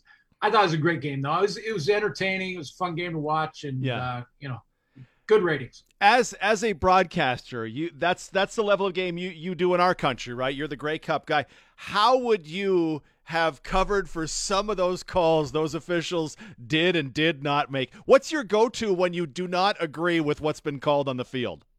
Yeah, first of all, you have to say it. And I, I didn't think that they did that in the booth in the Super Bowl very well when the fouls or missed fouls occurred. I, you know, I, I think you have my job is to give my perspective based on my experience and the, and the amount of games I've covered and playing the game and all of that. And give my perspective on whether or not I thought the call was, you know, a good call, a bad call, um, fair, interpreted wrong should it be challenged all of those things Mm-hmm. um, not not to find a way to criticize but to to analyze honestly what my opinion is of the play like for instance the Tee Higgins blatant missed offensive pass interference call on jalen ramsey Yep. You know that one boy they they danced around that in the booth. They you know well they showed a close up of Ramsey and and he was sort of had that puzzled look on his face with his hands in the air. And and I I think the comments from the booth were something like yeah I hear you. You're right Jalen. And and I went right about what? You you have to give your opinion. Was was that PI offensive PI or wasn't it? And did they miss the call or not? Because that was Yeah. a huge play in the game They're very cautious. Collinsworth and Michaels were very cautious in that game with how they expressed that that that things that were called penalties weren't or things that weren't called. Minute 47 left, third and 8 from the Rams 8 or I guess third and goal from the 8-yard line. Stafford goes across the middle to Kupp and Wilson the the linebacker is Yeah. in perfect coverage. They replayed it. He doesn't grab, he doesn't tug. It was it was maybe the best coverage job he's ever done in his life. They throw the flag for holding or PI, and the guys the replay comes up, and Collinsworth is like, "Yep, well, that's what they called." Because you know he disagrees with it, but he very intentionally in that case doesn't say, Whoa, that's a real stinker. That one's going to affect the game dramatically. That ruined it for Cincinnati. Like he stay, he definitely stays away from those things. Yeah, you know how you just described it, and, and what he could have said. I, I wouldn't go there either that drastically. Yeah. Like It's like fixed. that's a stinker. It's fixed. It's a fix. Yeah. It's fixed. Yeah. Well, exa- yeah, there's a but I, line, know, right? but Yeah. I would have I would have broke that down quite simply. And and again, I'm not criticizing calling. I think he does a great job, and and obviously they're they're a top crew. But you know, I I I would have looked at it a little differently and said, based on the way they'd been calling that game, including missing the OPI, or maybe seeing it and saying, you know what, it wasn't enough. Um, then to call that one is my issue with officiating. It's not which is a more consistent crew. Are they better down south? Are they better? Can forget about all that for a second. But how would you, DT? How would you rather have have that game been called? More like the missed OPI, where maybe let's say they saw that and mm-hmm. said, you know what? Yeah, he grabbed his face mask, but didn't really affect it. Yeah, he may have pulled him a little bit, but I'm going to let the guys play and determine the outcome of that particular play themselves, unless I see an egregious foul? Or would you rather them call the game like the ticky tack call on Logan Wilson, who, by the way, I thought was one of the best players on the field for both teams throughout the game? But Logan Wilson on that on that interference, because I couldn't agree with your assessment more. How do you miss one like the OPI and then call that one, which was definitely sort of ticky tack, yeah. not even a penalty? That that's my problem. Yeah, I, I feel like I, I would love the line to be drawn at we'll let you play a bit, but this is the line. Uh, when Ja'Marr Chase makes that one handed catch, that should have been pass interference on Jalen Ramsey because he's got a fistful of jersey and pulling it back. I think it's that same drive, Bengals going right to left, and Higgins. Oh, Luca talked about it. The one that would have won Luke all the money. He's getting a handful of jersey on that one, too. And you go, you're letting it go here and yet it's the most egregious thing 47 minutes later in the game when it's on the line it just it it doesn't make a ton of sense. Refs ruin everything. Suits agrees. All right let's let's oh wait no i i didn't. Um no no suits suits never agrees when i say stuff like that. It's just inflammatory on my part. The rams are super bowl champions. Matthew stafford is a super bowl winning quarterback. Cooper cup is the mvp had they gone aaron donald i think everybody would have been uh, in favor of that as well. How- i don't know how much did, did obj going down affect that game in your mind? Oh, it did. It did for sure. Um, you know, I, I made a, about you know three or four observations. First of all, I, Yeah, I thought the Beng- the Bengals coach the Bengals coach has got to punt the ball at midfield and in drive two. I mean, oh suits no I, but and I I, knew you were going to debate that, and I knew you didn't like you. You, I love liked his dec- you liked his decision. I, I did not because their first on their first series defensively, they went out and shut down the Rams offense. They get the ball back, and they get a chance to get the field position advantage early in that game and give their defense nothing but confidence going on the field for the next round and they go for it on fourth down, don't make it, and the Rams put in the end zone four or five plays later. They're down seven nothing. I just, you know, I know that I know in the NFL there's a, a sort of a bubble distance between the 40 and the 50 in there, where they say, you know, our chances of kicking it into the end zone and only getting a 20 yard net here or 15 yard net is is is pretty good. So we're going to just go for it on fourth down anyway. Uh, I, I understand that's different than Canadian football, but I'm I'm playing the field position game that early in the game, especially once I saw my defense play great in series one. hmm Uh, I'm trying to think because uh, the Rams made a valuable. The Rams made a fourth down conversion late in the game. That one, I was fully on board with them going for it. They failed. honestly, watching the Rams then move the ball down the field, I feel like they would have scored from anywhere because that drive was not very difficult from their perspective. But that's that's one that will ha- be hung on Zac Taylor for a while. He had some bizarre decisions in this game that are going to be hung on him. Like suits, I, I didn't play pro football. You played pro football. I come to it with this assessment. It's third and one late in the game, like 48 seconds left. We need a field goal to tie, a touchdown to win. I'm mm-hmm. not with my backup running back going shotgun draw and right at Aaron Donald. I'm just not running right at Aaron Donald. But a professional football coach chose that as the best possible move he had in that moment. I I'm not going to pretend I'm any I'm smarter than Zac Taylor. I just don't understand why Samaje Perine, who when Joe Mixon was running the heck out of the football, why Samaje Perine is running right at Aaron Donald at a critical juncture of the game. I don't get it. I don't get what's going on. I don't understand. Yeah, I think we, you know, we fall into the into the second guess mode there when we start to because if like like the drop play is a tough one, and I agree with your assessment because of the play call, like where that drop play could have ended up going. Um, it didn't have to go right after, right behind, or right into Aaron Rodgers. It could have gone, or sorry, Aaron Donald. uh, Yep. Aaron Donald. It could have gone. It could have gone off off tackle because the drop plays a delayed. Get the get the pass rush up the field, and then try to run the draw play past them. That was kind of that's kind of the design of a draw. And you know you could go back and look at that fly sweep for the Rams and Cooper Kupp made on a key short yardage play Yeah, fourth and down. they- yeah. fourth yeah fourth down and they get the conversion and i thought wow that was a gutsy call to run a fly sweep where all it takes is one d lineman to take a step across the line of scrimmage play over lost of two ball turns over on downs right so there you, you know we could fall into that but uh, you know i i think you you do in general game plan to work away from the opponent's strength. So in key situations, make sure you're double teaming Aaron Donald. Make sure you're not letting him beat you. If it takes three guys, make it three guys. But don't let him beat you. Run away from him Yeah. in key situations. So And that was Luke's that's right. that was Luke's point about the fourth down play. Third and one goes absolutely nowhere. Fourth and one, Luke's Luke's thought was, okay, why is my guard singled on Aaron Donald on this? And again, by that point, Yeah, Aaron no Donald way. was wrecking the game. Like the defensive line took over, and Donald himself was wrecking the game. And there's a, an overmatched guard going, "Hey, please block the best interior defender of all time." It's professional coaches, man. Yeah, and you and you know the other thing is I I thought that um, Burrows when he when he got hurt, you know when he got twisted and he got sacked and he got up limping, he wasn't the same after that.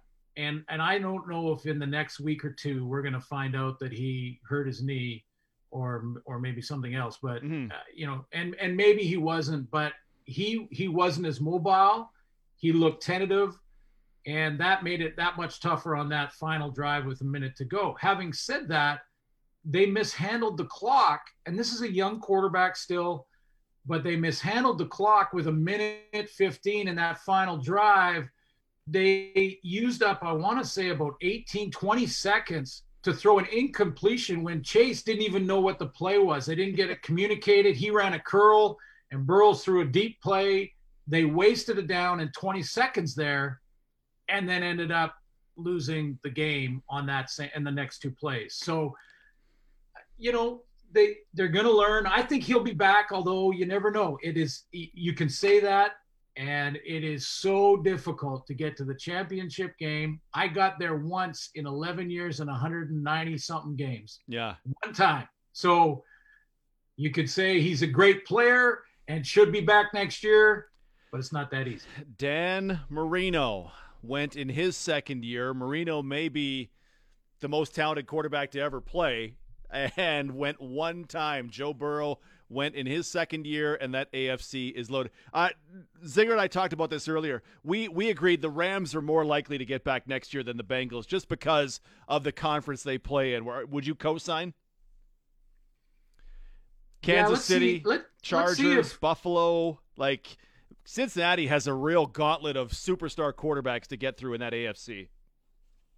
Yeah, you know, I don't. I'm not sure. I'm not sure it's a it's a guarantee. Oh, you know, no. let's let's see what the other teams do, and but and and I and I'm not completely. I think Stafford played well at times, and he made some bad decisions at times. Yep. Both interceptions, one you could say was not necessarily his fault because the receiver didn't really put a great effort into it, but that interception with a more accurate throw probably doesn't happen.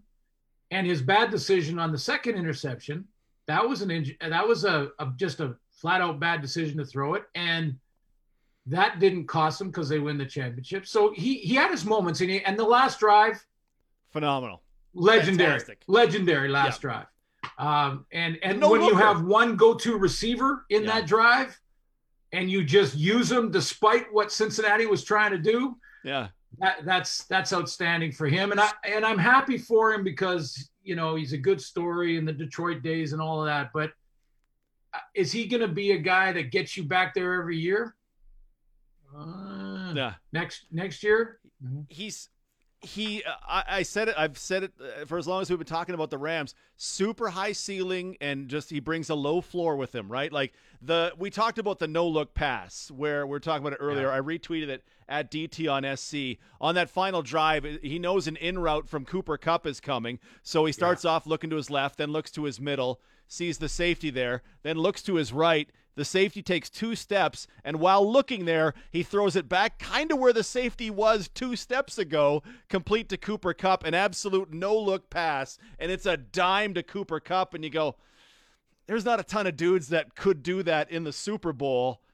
And then he has some weird plays as well. He's he's got to be absolutely confounding, but he is now a Super Bowl champion because he held it up for four games on this playoff run. And and four games and a fan, that fantastic drive. I Oh. retweeted that that as well. I can't remember who I retweeted, but I retweeted that replay to sh- to take people's attention to that DB. The I think it was Bell, number Yeah. 24, and and how he moved the DB to that short curl route with his look and then threw it almost Oh. blindly into that into that window again that that takes a level of confidence on on that stage you know Grey Cup or super bowl to to have the confidence and the that veteran savvy to go i've got to move this safety out of the way. I can do it with my head and then just throw it into that hole knowing my guy's going to get there. I i retweeted that as well because Yeah. i was i was yelling at my tv show the look off show the look off Yeah, because if he looks back, right, if he looks him off and then looks back, the Bell may have a chance to react to get a fingertip to that, and who knows what happens. But he went full no look, and it was absolutely gorgeous from uh, from Matthew Stafford in this game. He finishes up 26 of 40 for 283, three touchdowns and two interceptions. Uh, some beautiful balls along the way, and the Rams with a three point win. Three three point wins on their Super Bowl run. yeah, I just a great playoff run for the NFL. The championship game, as long as one possession, outstanding. And just for the record, just so I know, I'm just making sure we are both in agreement that we would rather officials leave it to the players, even if it means to a point.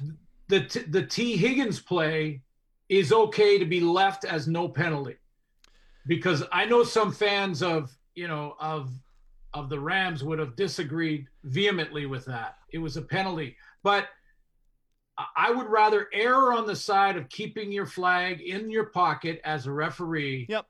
rather than throwing it on a ticky tack type of situation. I'm I'm with that a hundred percent, but you can't just this axiom that we're going to let the players decide the game is to me is nonsense because you're going to let cheating decide the game. There's there's got to be a level. Like okay, we missed T, we missed Tee Higgins just gooning Jalen Ramsey, but you gotta you gotta catch the bad ones, or else say, we're just gonna it's gonna be prison rules. Uh, what's what's the movie Football in Jail? Adam Sandler, longest Yeah, yard. longest yard. Look, It's going to Yeah. be the longest yard, and there's going to be balls thrown at the official's groin, and that's not good for anybody. It can't. It can't just be anything goes. But I'm with you in that. L- let them play to this line and then start calling it because these guys are absolute physical marvels at the at that level. So uh, why, why not see what happens when they go Yeah. after it? Yeah, no, no, not anything goes. For sure, not anything goes. Agreed. But, but yeah, okay. But yeah, toward the end, uh, the non-foul it was that was in no way a penalty on third down and goal from the eight, and that changed the game. Unfortunately, so 551 more coming with suits on the other side. 553 with the sports ticker, the non contact knee injury that cost Odell Beckham Jr. more than half a Sunday Super Bowl uh, is believed to be a torn ACL. NFL Network's insider Ian Rapoport reported Monday such an injury would mark Beckham's second ACL tear to the same left knee as he missed nine games after injuring his knee in Week 7 of the 2020 NFL season. Tough news for OBJ. Sports Ticker for Bronco Plumbing and Heating, where professional service is guaranteed. They'll treat you right. 781 2090. Zinger, I hadn't really seen this, but you talked about uh, false starts on the Rams' offensive line. On the malarkey penalty suits that we're talking about on third down, every every lineman, all four linemen except the center, take off well before the ball is snapped. So, why was that not called in the moment? Uncomfortable with how this all works out. I'm I'm so happy I didn't have a horse in that race that I wasn't rooting for one over the other because as a Bengals fan, I'd be irate and be thinking, you know, you know what? I don't know. There, texting wasn't invented last time we were in a Super Bowl, but now it is. So what do we not have today that'll be there 30 years from now when my team finally gets back? Yeah, I, just and and it, it really bothered me that Logan Wilson. I mean, he gave up a couple plays in the passing game that weren't huge in in the you know in the meat of the game, but I thought he was just all over the field playing great, and that was an outstanding knockdown in a key third down play over the middle, and it was a game changer. And to to interject yourself as an official in that moment it just wasn't enough. It wasn't enough. And Yeah. and I was thinking, I'm glad we, if if in the Canadian Football League, if the official or excuse me, the coaches had a challenge at that moment, which I've always believed you should be saving them for moments like that. If you have a challenge, you could have challenged that in the CFL. Yeah, and it, oh, by the way, it was the best receiver in the game too that he covered beautifully on that play. Uh, I won't subject you to my Super Bowl is proof that running backs don't matter theory because I want to ask you about Aaron Donald. There was the thought that oh, Donald, this might be his last game. He might retire. He might be done at 30 years old. Um, one, I have no claim to Aaron Donald's life, but he cannot leave. I need more of that cat in my life. He is he that final play. He gets the sack on fourth and one. Uh, guard tries to get his hands on him. He just goes, nope, wipes him Yeah. off. He didn't hit his microphone, though I did. just gives him the total wipe off and goes and steamrolls right through. He is unbelievable for being essentially an undersized defensive tackle. Yeah, and I'll and I'll bring attention to the post game interview. The first guy, first guy that they went to, and that's not surprising. And the emotion that he showed, I I just you know I I get emotional watching guys do that in any championship or or on the podium with a medal, and you see the emotion because that emotion represents years of getting close and not getting it. It represents all the times you were hurt and playing hurt. It represents all the times when you didn't think you could make it to the next level or could I can I make this team? And and I guarantee you how great they are now. Every one of those players, every athlete goes through it at some time in his life where they have self-doubt and they're not sure and they and they push through and they train and they put hours and hours into it and then when you get to the peak of that mountain, like he finally did, and to see the emotion, I mean, he finally turned to um, I can't remember who was interviewing, but he, Was it He- Tafoya? yeah, I think it was. He he turns to her and he says, I, I just I don't know what to say. I'm in the moment, and there's tears running down his face, And I thought, yeah, I hope you don't go either. I Oh. hope we can watch you play the game of football again because I don't care what side of the border you're watching. That's that's a great football player for the right reasons. Heart and soul guy. Good for him now have a ring on his finger and I just love that emotion at the end. It was it was real, sincere, and, and it's what it's all about. Well, and when he makes that sack and then he just walks out the field, he's like pointing to his ring finger, like it's going right here. It'll go right here because the game's over. I'm like, oh, that is for a guy who is not overly expressive. I thought, oh, that is that is just fantastic. Uh, just a, a guy you root for. You know, what was the 11th overall pick and absolutely changed defensive defensive interior play in the NFL. Uh, unfortunately for every other defensive tackle who will follow him, why can't you do what he does? I don't know because he's an absolute freak, and it's been incredible to watch. Final thought to you, suits. One other one other observation of of the championship game, the Super Bowl championship game. Will Ferrell and Ryan Reynolds tweeting that they're wearing and and showing Lions gear, BC Lions gear, and a BC Lions hat, and Will Ferrell and Ryan uh, Reynolds, who is from Vancouver originally and brought uh, Deadpool back to Vancouver in the shooting of that. To, to have that go viral and see that again, let's be proud of our game, man. Other people are, the celebrities are, they love it. They're having some fun with it, and it and it spawned all the tweets of Snoop Dogg in a rider jersey at a different event, and I see all these tweets of all these celebrity guys. My kids love halftime. That's all that matters. As long as the kids love it, it's great. Yep. And and um, yeah, I, I Will Ferrell and Ryan Reynolds. They, they were kind of like my unsung heroes of the championship. there there had to be a bet that Will Ferrell lost that he had to be wearing. I don't know what it was. I need to know the story behind that photo because it was it was fantastic. Suits, thank you, brother. We'll talk to you uh, tomorrow. yeah, thanks, guys. Glen Suitor, fine tailored suits brought to you by Quality Tire. 10 locations across Saskatchewan, qualitytire.ca. 559 news is next on 620 CKRM.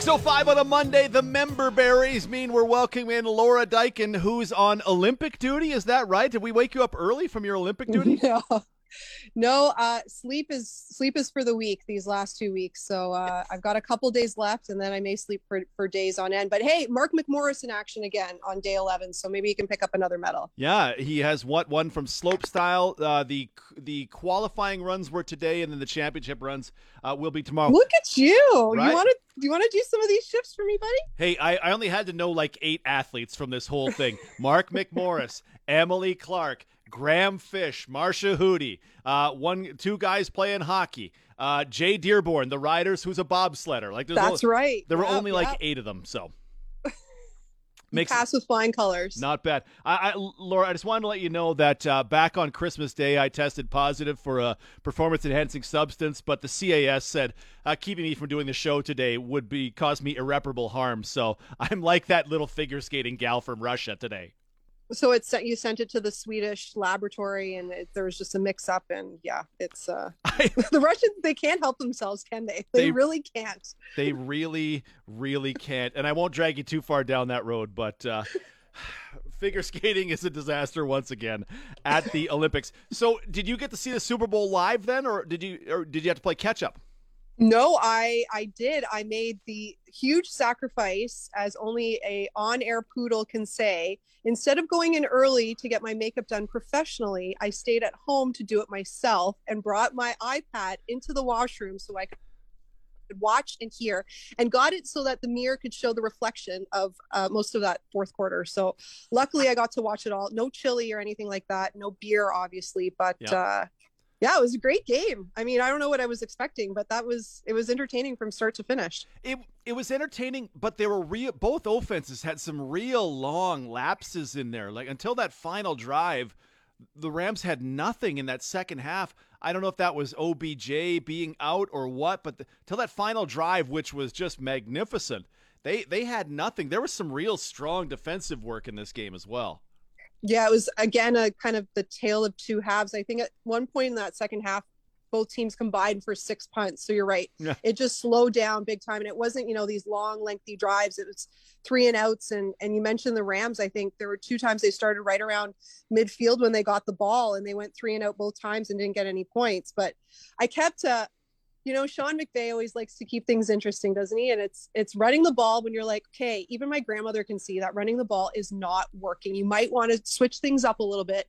And then he forgot for a really long time that he has this guy named Kupp on his team who's I think he had a really good regular season. And I think he ended up being the Super Bowl MVP, but it just took him a long time to realize that he had that that weapon on his team, but it wasn't uh it didn't run out of time on that sense because I think he was only targeted like six times or something before that final drive, and Mm. McVay finally realized who he had on his team, and and then Stafford looked like like a Super Bowl MVP himself. I mean, it was uh it was tough for obviously for Joey B and company, but that offensive line, you knew it was going to be in tough against the defensive line, Aaron Donald, Von Miller, and and company, and and they held in for a while, Yeah. for a while. And and then the dam broke and we we've been around some of the coaching decisions and stuff like that. Give me your overall assessment of matt stafford in this game because people are now saying well he should be in the hall of fame. Uh, 26 of 40 283 three touchdowns two picks one of those picks was a drop by one of his receivers, so it's tough to blame him too much for that. He makes the no look throw to Kupp on the final drive. He has some amazing Stafford esque passes in this game. What's your overall assessment of Stafford's performance?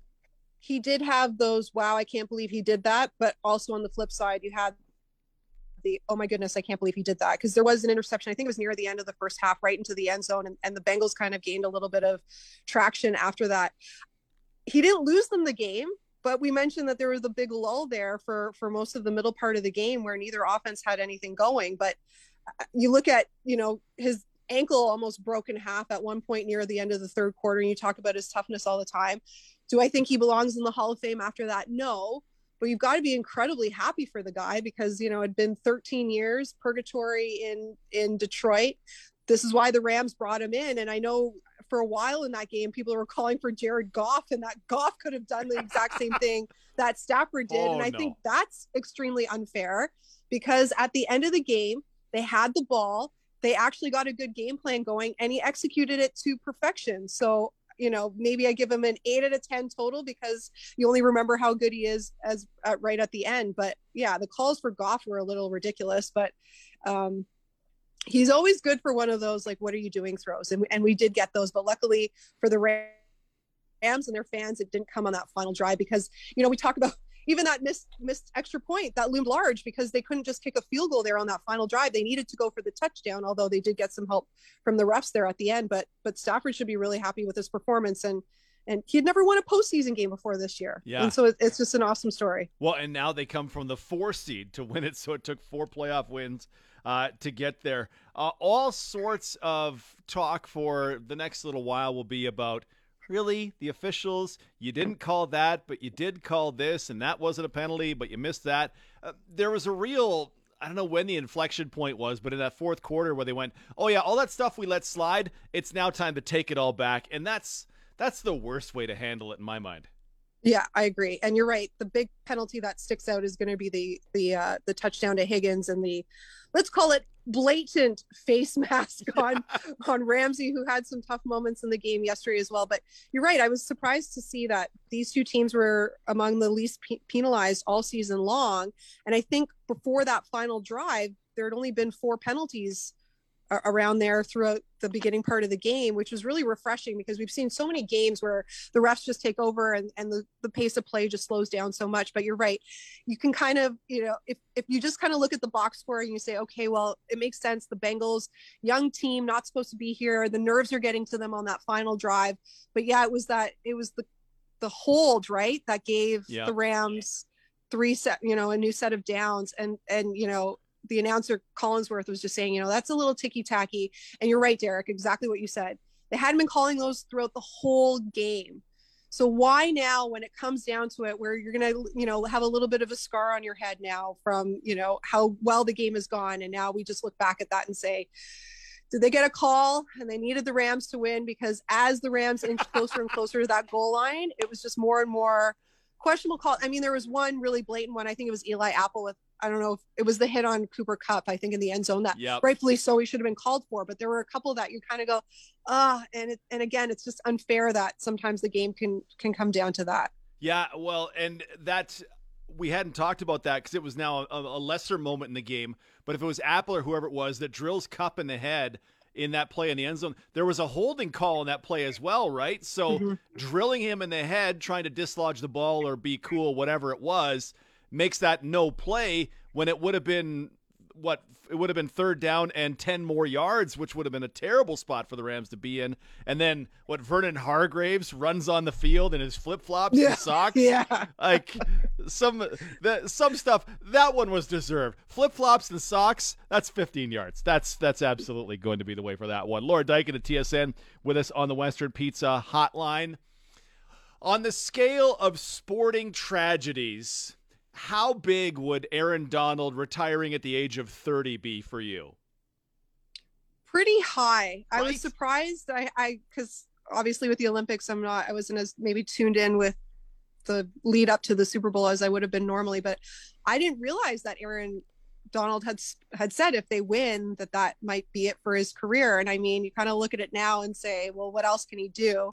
We go back to like the Calvin Johnson and such these talented players, Barry Sanders that walk away uh, before we want them to. But at the end of the day, it's about you know you see him on the field after with his family and you'd like him to be able 20 years from now to be able to bend down and and have movement in his legs and and his knees and all of that so it would be a big disappointment for me too like i for whatever reason maybe just because i'm like you know a five foot five little woman i always have a soft spot for big defensive players.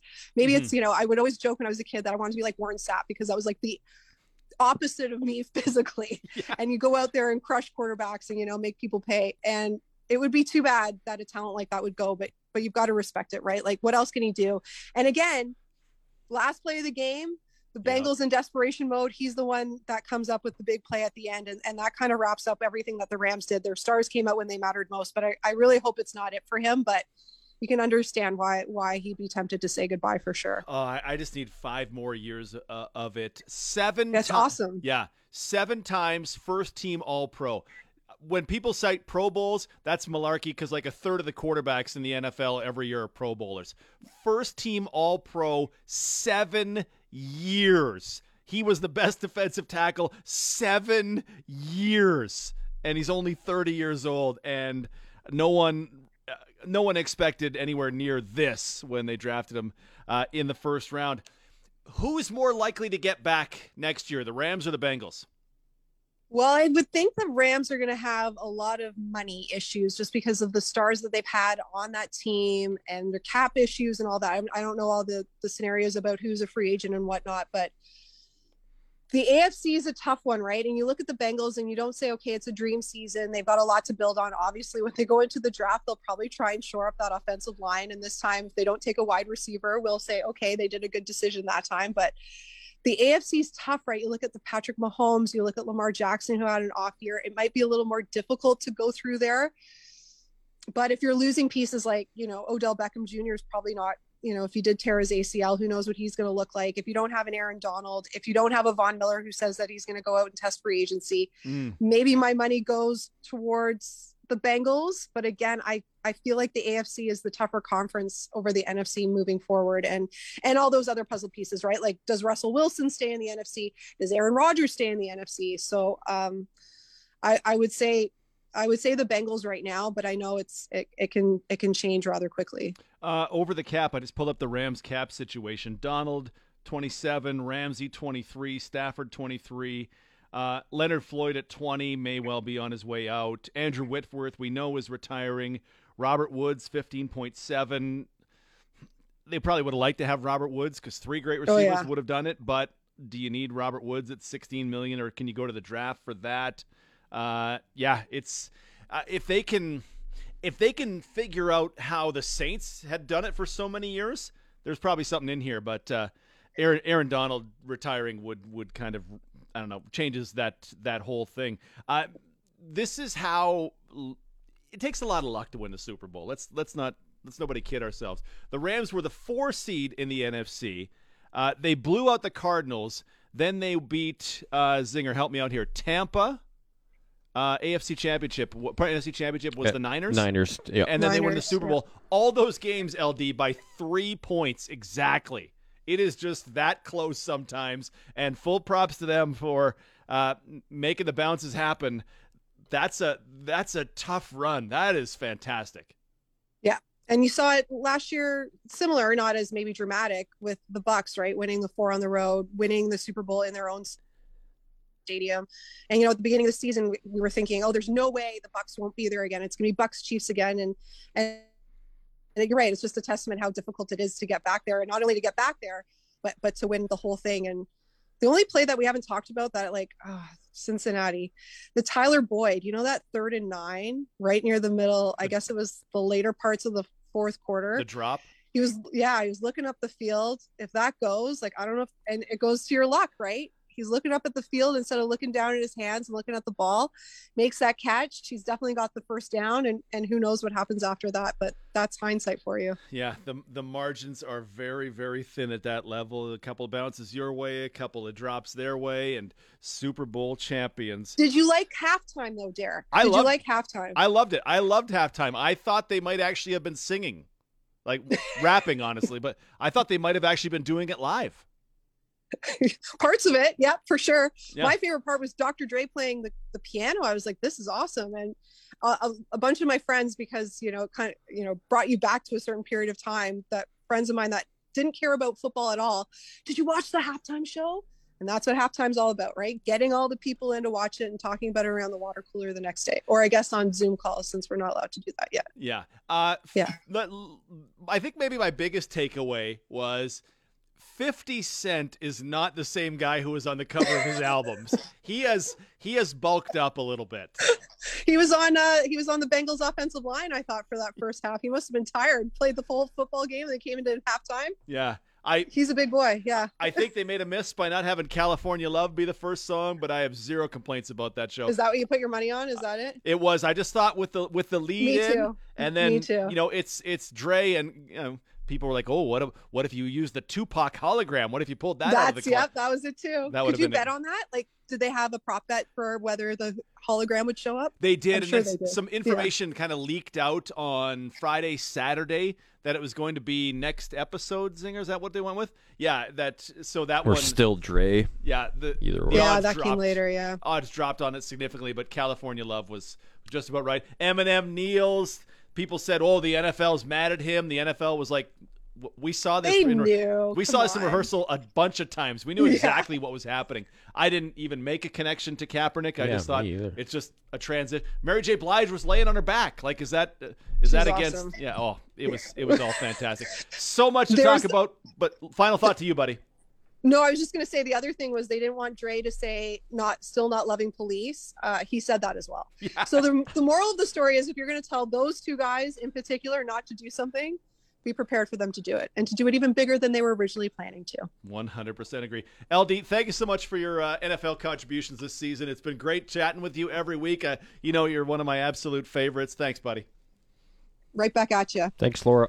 Laura Diakun, TSN, with us on the Western Pizza Hotline. Dinner time, game time, anytime a great time to order Western Pizza. Ask your local Western Pizza location about their specials. And you can catch her doing Olympic coverage as they roll on in Beijing. I feel like there's a real divide when I watch now. It's some are Beijing, but when it's like a billboard or whatever, the stuff Beijing. Beijing. They're very Yeah. deliberate to hit the J and not make it a ZH sound. I'm like, oh, okay. I never knew that was a thing until these Olympics started, but I kind of you just kind of roll with it, right? Uh, The chances that I get to Beijing anytime soon are uh, none. So- you're never going there. no, so but if I do, I would like to know how people people who live there say it, like Toronto or Calgary or Saskatchewan. I pronounce Calgary Calgary. Is Why? that I don't know. That's Calgary. wrong. It's Calgary. Take that last A out of there. Calgary. Cal- You're Calgary. Calgary Hitman. Calgary.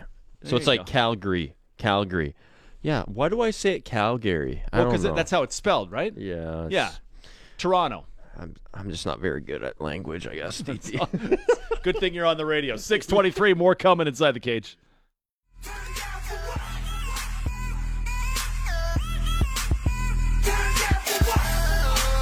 625. Can't believe I didn't bring this up with Suits and Mullender.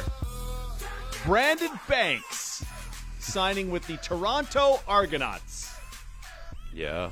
In uh, I, I don't know that it's a surprise. He was free to go anywhere.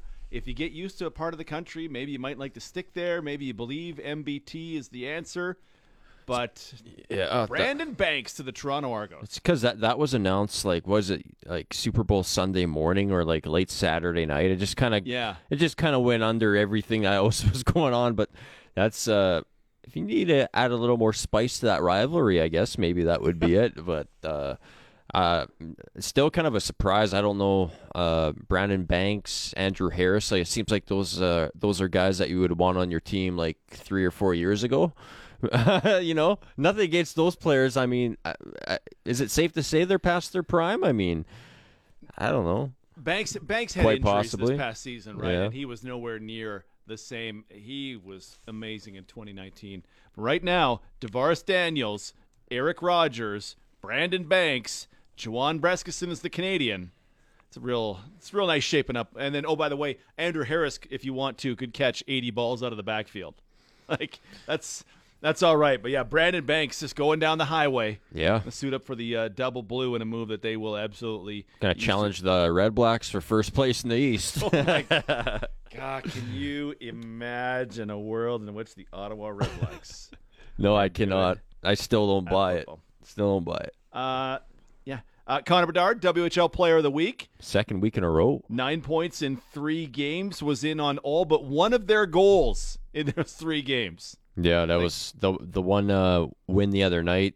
The Pats had five goals. Bedard had a hat trick and two assists, so he was in on Yeah, every single. It was craziness, and the, like the goals that he's been scoring this past week, they're literally all snipes, like no garbage goals. It's like snipes from the blue line, snipes from along the far side boards on like the goal line, like the worst angles ever. Yeah. he's fitting the puck in there. It's like, who are you? Like, are you a mutant? you feel like maybe there's a nickname in the offing, maybe Snipes. Yeah, maybe Snipes snipes. Bedard. Yeah, I think Darty's still up there though, or That's- no, the Saint Bedard, uh, Saint Bedard, man. Yeah, especially with Valent or not Val- uh, St. Patrick's Day coming up. coming right on- up. Yeah, Uh, Family Day is next Monday. The Pats will play on that game. I think that might be the first time my lovely wife gets to see Connor Bedard live and in person. Congratulations to Colton Flasch, his rink provincial champions. They beat Dunstone's rink, Matt Dunstone's rink, six four.